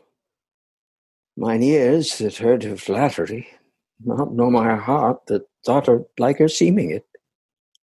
It had been vicious to have mistrusted her. Yet, oh, my daughter, that it was folly in me, you mayst say, and prove it in thy feeling. Heaven mend all. Enter Lucius Iachimo, the soothsayer, and other Roman prisoners guarded, Posthumus Leonatus behind, and Imogen.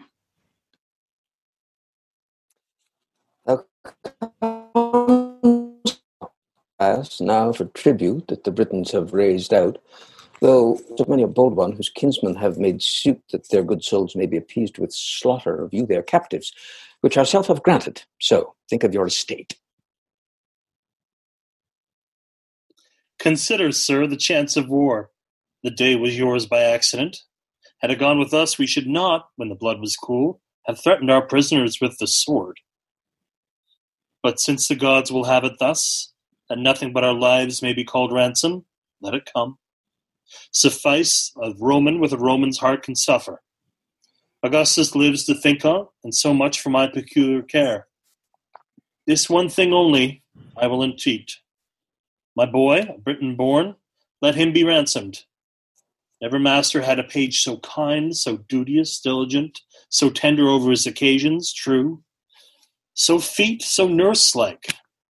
Let his virtue join with my request, which I make bold your highness cannot deny. He hath done no Briton harm.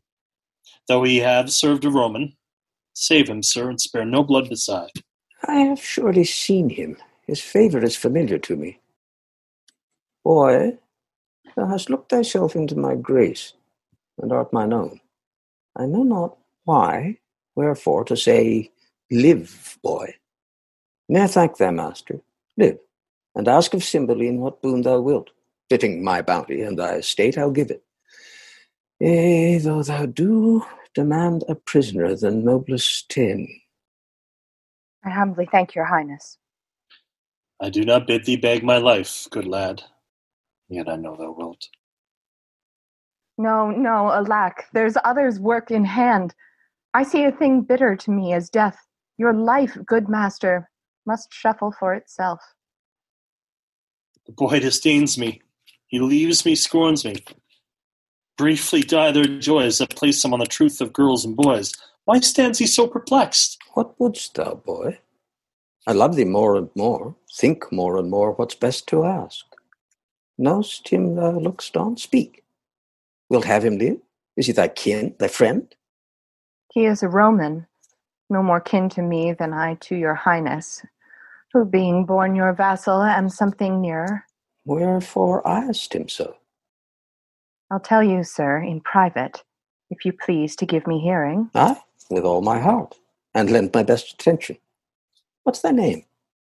Fidele, sir. Thou'rt my good use, my page, I'll be thy master. Walk with me, speak freely. Cymbeline and Imogen converse apart. Is not this boy revived from death? One sand another not more resembles the sweet rosy lad. Who died and was Fidele? What think you? Am dead thing alive. The peace, peace. See further, he eyes us not. For bare creatures may be alike. Wert he, I, I am sure he would have spoke to us. But we saw him dead. Be silent. Let's see It- further. It is my mistress. Since she is living, with the time run on to good or bad. Cymbeline and Imogen come forward. Come, stand thou by our side. Make thy demand aloud. Sir, step you forth. Give answer to this boy, and do it freely, or by our greatness and the grace of it, which is our honor, bitter torture shall winnow the truth from falsehood. On, speak to him. My boon is that this gentleman may render of whom he had this ring. What's that to him? That diamond upon your finger, say how it came yours. Thou torture me to leave unspoken that which to be spoke would torture thee. How? Me? I am glad to be constrained to utter that which torments me to conceal. By villainy, I got this ring. Twas, twas Leonatus's jewel, whom thou didst banish, and which more may grieve thee as it doth me. A nobler sir ne'er lived, twixt sky and ground. Wilt thou hear more, my lord? All that belongs to this. That paragon, thy daughter, for whom my heart drops blood and my false spirits quail to remember. No, ah, give me leave, I faint. My daughter, what of her? Renew thy strength. I'd rather thou shouldst live while nature will, while nature will, than die ere I hear more. Strive, strive man, and speak. Upon a time, unhappy was the clock that struck the hour. It was in Rome, accursed the mansion. It was at a feast. Oh God, what our viands had been poisoned, or at least those which I heaved had the good Posthumus. What should I say? Was too good to be where ill men were, and was the best of all amongst the rare of good ones. Well, hmm, sitting sadly, hearing us praise our loves of Italy for beauty that made barren the swelled boast of him that best could speak, for feature laming the shrine of Venus, or straight pipe Minerva Postures beyond brief nature for condition. A shop of all the qualities that man loves woman for, besides that hook of wiving, fairness which strikes the eye. I stand on fire. Come to the matter. No, I, all too soon, I shall, unless thou wouldst grieve quickly. This Posthumus, most like a noble lord in love, and one that had a royal lover, took his hint, and not dispraising whom we praised therein, he was as calm as virtue. He began his mistress's picture, by which his tongue being made, and then a mine put in it. Either our brags were cracked of kitchen trolls, or his description proved us unspeaking sots. Nay, nay, to the purpose. Your daughter's chastity, there, there it begins. Hmm. He spake of her as Diane had hot dreams, and she alone were cold, whereat I, wretch, made scruple of his praise, and wagered with him pieces of gold against this, which then he wore upon his honoured finger, to attain and suit the place of's bed, and win this ring by hers and mine. Adultery. He, true knight, no lesser of her honour confident than I did truly find her, stakes this ring, and would so had it been a carbuncle of Phoebus's wheel, and might so safely had it been all the worth of car. Away to Britain, post I in this design. Well, may you, sir, remember me at court, where I was taught of your chaste honor, the wide difference twixt amorous and villainous. Being thus quenched of hope, not longing, mine Italian mm, brain again in your della Britain operate, most vilely, for my vantage excellent. And to be brief, my practice so prevailed that I returned with similar proof enough to make the noble Leonatus mad by wounding his belief in her renown with tokens thus and thus and averting notes of chamber hanging pictures, this bracelet. Oh, oh, oh, it's cunning how I got it. And uh, some marks of secret on her person that he could not but think her bond of chastity quite correct. I having taken the fort. Whereupon, oh, methinks I see him now. Aye, so thou dost, Italian fiend. I me, most credulous fool, egregious murderer, thief, anything that's due to all the villains past in being to come. Oh, give me cord or knife or poison some upright justicer, thou king. Send out for torturers and genius. It is I that all the abhorred things of the earth amend by being worse than they. I am Posthumus that killed thy daughter. Villain like I lie that caused a lesser villain than myself, a sacrilegious thief, to do it. The temple of virtue was she. Yea, and she herself spit and throw stones, cast mire upon me, set the dogs of the street to bay me, every villain be called Posthumus Leonatus, and but be villainy less than twas. Oh, Imogen, my queen, my wife, my wife, oh, Imogen, Imogen, Imogen. Peace, my lord. Here, here. Shalt have a play of this, thou scornful page? There, lie thy part. Striking her, she falls. Oh, not cool. Gentlemen, help. Mine and your mistress, oh, my lord Posthumus, you ne'er killed Imogen till now. Help, help! Mine honored lady. The world go round? How come these staggers on me? Wake, my mistress. If this be so, the gods do mean to strike me to death with mortal joy. How fares thy mistress? Oh, get thee from my sight. Thou, gra- thou gavest me poison. Dangerous fellow, hence. Breathe not where princes are. The tune of Imogen. Lady, the gods throw stones and sulphur on me. If that box I gave you was not thought by me a precious thing, I had it from the queen. New matters still. It poisoned me. Oh, gods. I left out one thing which the queen confessed, which must approve thee honest. If Pisanio have, said she, given his mistress that confection which I gave, I gave him for cordial, she is served as I would serve a rat. What's this, Cornelius? The queen, sir, very oft im- importuned me to temper poisons for her, still pretending the satisfaction of her knowledge only in killing creatures vile as cats and dogs of no esteem. I, dreading that her purpose was of more danger, did compound for her a certain stuff which, being taken, would cease the present power of life, but in short time all offices of nature would should again do their due functions. Have you taken of it? Most like I did, for I was dead. My boys, there was our error. This is Sheriff Fidele? Why did you throw your wedded lady from you? Think that you are upon a rock, and now throw me again. Embracing him. Oh, hang there like a fruit, my soul, till the tree die.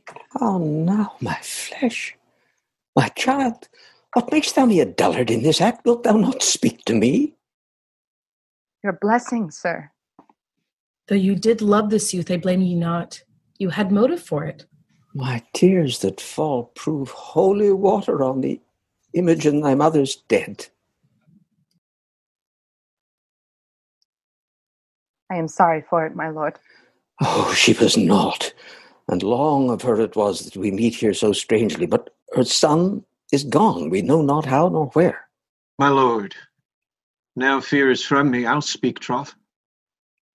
Lord Cloten, upon my lady's missing, came to me with his sword drawn, foamed at the mouth, and swore, if I discovered not which way she was gone, it was my instant death.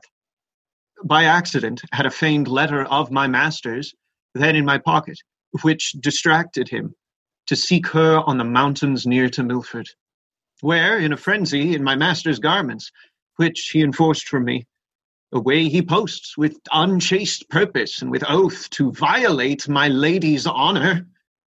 What became of him, I further know not. Let me end the story. I slew him there. Marry, the gods forfend. I would not thy good deeds should from my lips pluck a hard sentence. Prithee, valiant youth, deny it again. I have spoke it, and I did it. He was a prince. a most uncivil one. The wrongs he did me were nothing prince-like, for he did provoke me with language that would make me spurn the sea, if it could so roar to me. He cut off his head, and I'm right glad he is not standing here to tell this tale of mine. I'm sorry for thee, but thine own tongue thou art condemned, and must endure our law. Thou art dead. That headless man, I thought had been my lord. Bind the offender and take him from our presence. Stay, Sir King. This man is better than the men he slew, as well as descended as thyself, and hath more of thee merited than a band of Clotens ever scar for. Let his arms alone. They were not born for bondage. Why, old soldier, wilt thou undo the worth thou art unpaid for by tasting of our wrath? How of descent as good as we? In that he spake too far. And thou shalt die for it. We will die all three. But I will prove that tuons are good, and I have given, I, I, as I have given out them my sons, I, I must for my own part unfold a dangerous speech, though haply well for you. Your danger's ours. And our good his. Have at it then, by leave. Thou hadst, great king, a subject who was called Belarius. Not of him. He's a banished traitor. He it is that hath assumed the sage. Indeed, a banished man, I know not how a traitor. Take him hence. The whole world shall not save him. Not too hot. Uh, first, pray me for the nursings, pay me for the nursings of thy sons, and let it be confiscated for all so soon as I have received it. Nursing of my son? I, I am too blunt and saucy. Here's my knee.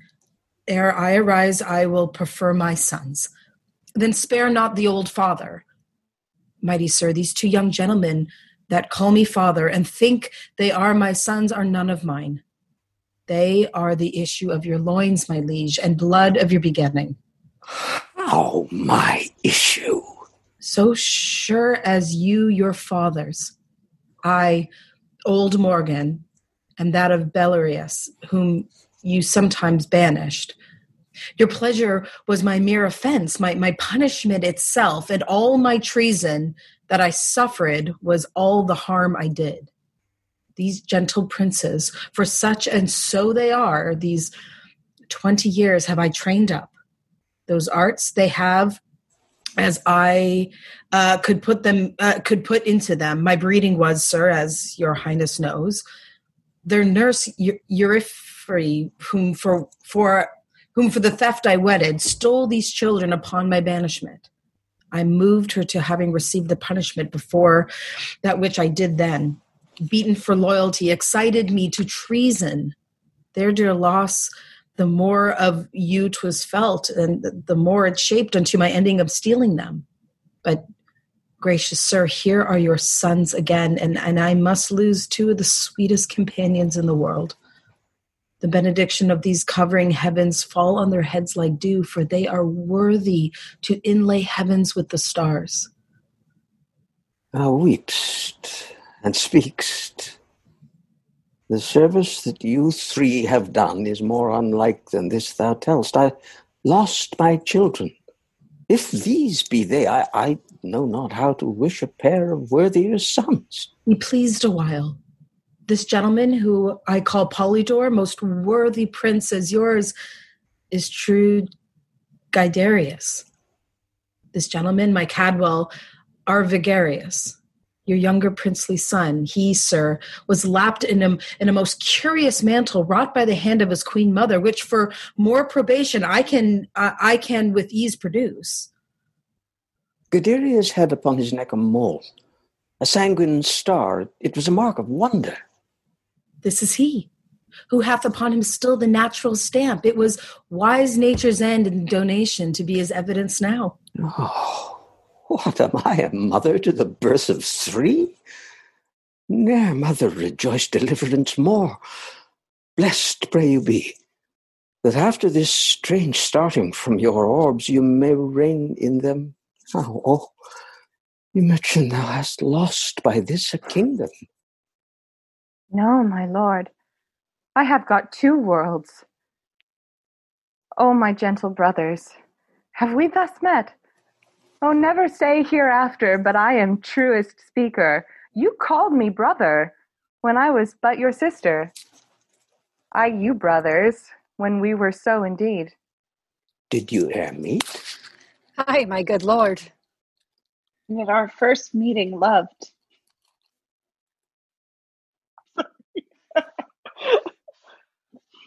and at our first meeting, loved, continued so until we thought he died. By the queen's dram she swallowed. Oh, rare instinct. When shall I hear all through? This fierce abridgment hath to its circumstantial branches which distinction should be rich in. Where? How lived you? And when came you to serve our Roman captive?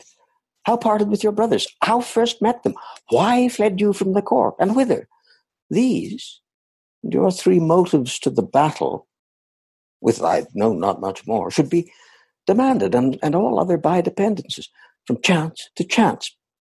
But nor the time nor place will serve our long interrogatories. See, Posthumus anchors upon Imogen, and she, like harmless lightning, throws her eye on him. Her brothers, me, her master, hitting each object with joy, the counter changes severally in all. Let's quit this ground, smoke the temple with our sacrifices. Thou art my brother, so we'll hold the other. You are my father too, and did relieve me to see this gracious season. Ah, Lord, joyed save in these bonds. Let them be joyful too, for they shall taste our comfort. My good master, I will yet do you service. Happy be you. The forlorn soldier that so nobly fought, he would have well become this place and graced the thankings of a king. I am, sir, the soldier that did company these three in poor beseeming. 'Twas a fitment for the purpose I then followed, that I was he. Speak, Iachimo. I had you down and might have made you finish. I, I am down again, but now my heavy conscience sinks my knee, as then your force did. Take that life, beseech you, which I so often owe. Your ring first. And uh, uh, here, the bracelet of the truest princess that ever swore her faith. Kneel not to me. The power that I have on you is to spare you, the malice towards you to forgive you. Live and deal with others better. Nobly doomed. We'll learn our freeness of a son in law. Pardons the word to all. You help us, sir, as you did mean indeed to our, to be our brother. Joyed are we that you are. Your servant, princes. Good my lord of Rome, call forth your soothsayer. As I slept Methought great Jupiter upon his eagle backed appeared to me, with other sprightly shows of mine own kindred. When I waked, I found this label on my bosom, whose containing is so far from sense in hardness that I can make no collection of it. Let him show his skill in the construction. Philarmonus, Here, my good lord. read and declare the meaning. When as a lion's whelp shall, to himself unknown, without seeking find, and be embraced by a piece of tender air, and when from a stately cedar shall be lopped branches, which, being dead many years, shall after revive, be jointed to the old stock, and freshly grow, then shall Posthumus end his miseries. Britain be fortunate and flourish in peace and plenty. Thou, Leonatus, art the lion's whelp. The fit and apt construction of thy name, being Leonatus, doth import so much.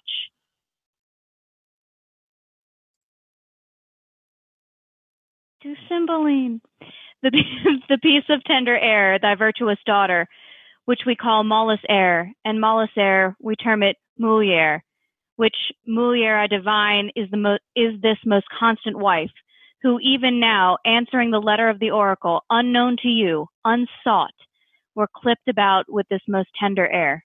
This hath some seeming.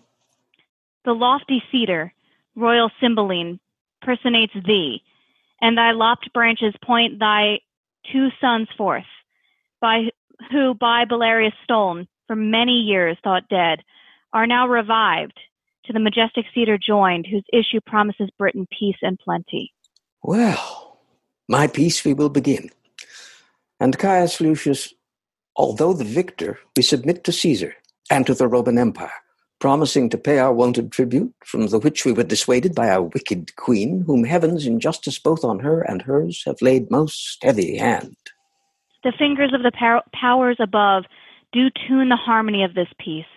The vision which I have made known to, made known to Lucius ere the stroke of this yet scarce cold battle at this instant is full accomplished. For the Roman eagle from south to west on wing soaring aloft lessened herself and in the beams of the sun so vanished, which foreshadows, foreshadowed our princely eagle, the imperial Caesar, should again unite his favor with the radiant Cymbeline, which shines here in the west. Laud we the gods, and let our crooked smokes climb to their nostrils from our blessed altars. Publish we this peace to all our subjects. Set we forward. Let a Roman and a British ensign wave friendly together. So through Lud's town march and in the temple of great Jupiter our peace will ratify. Seal it with feasts. Set on there. Never was a war did cease ere bloody hands were washed with such a peace. Excellent. the end. Everyone. And I, Yay. Good job, guys. We did it, everybody. What a weird play. Oh, Jupiter. That was a trip.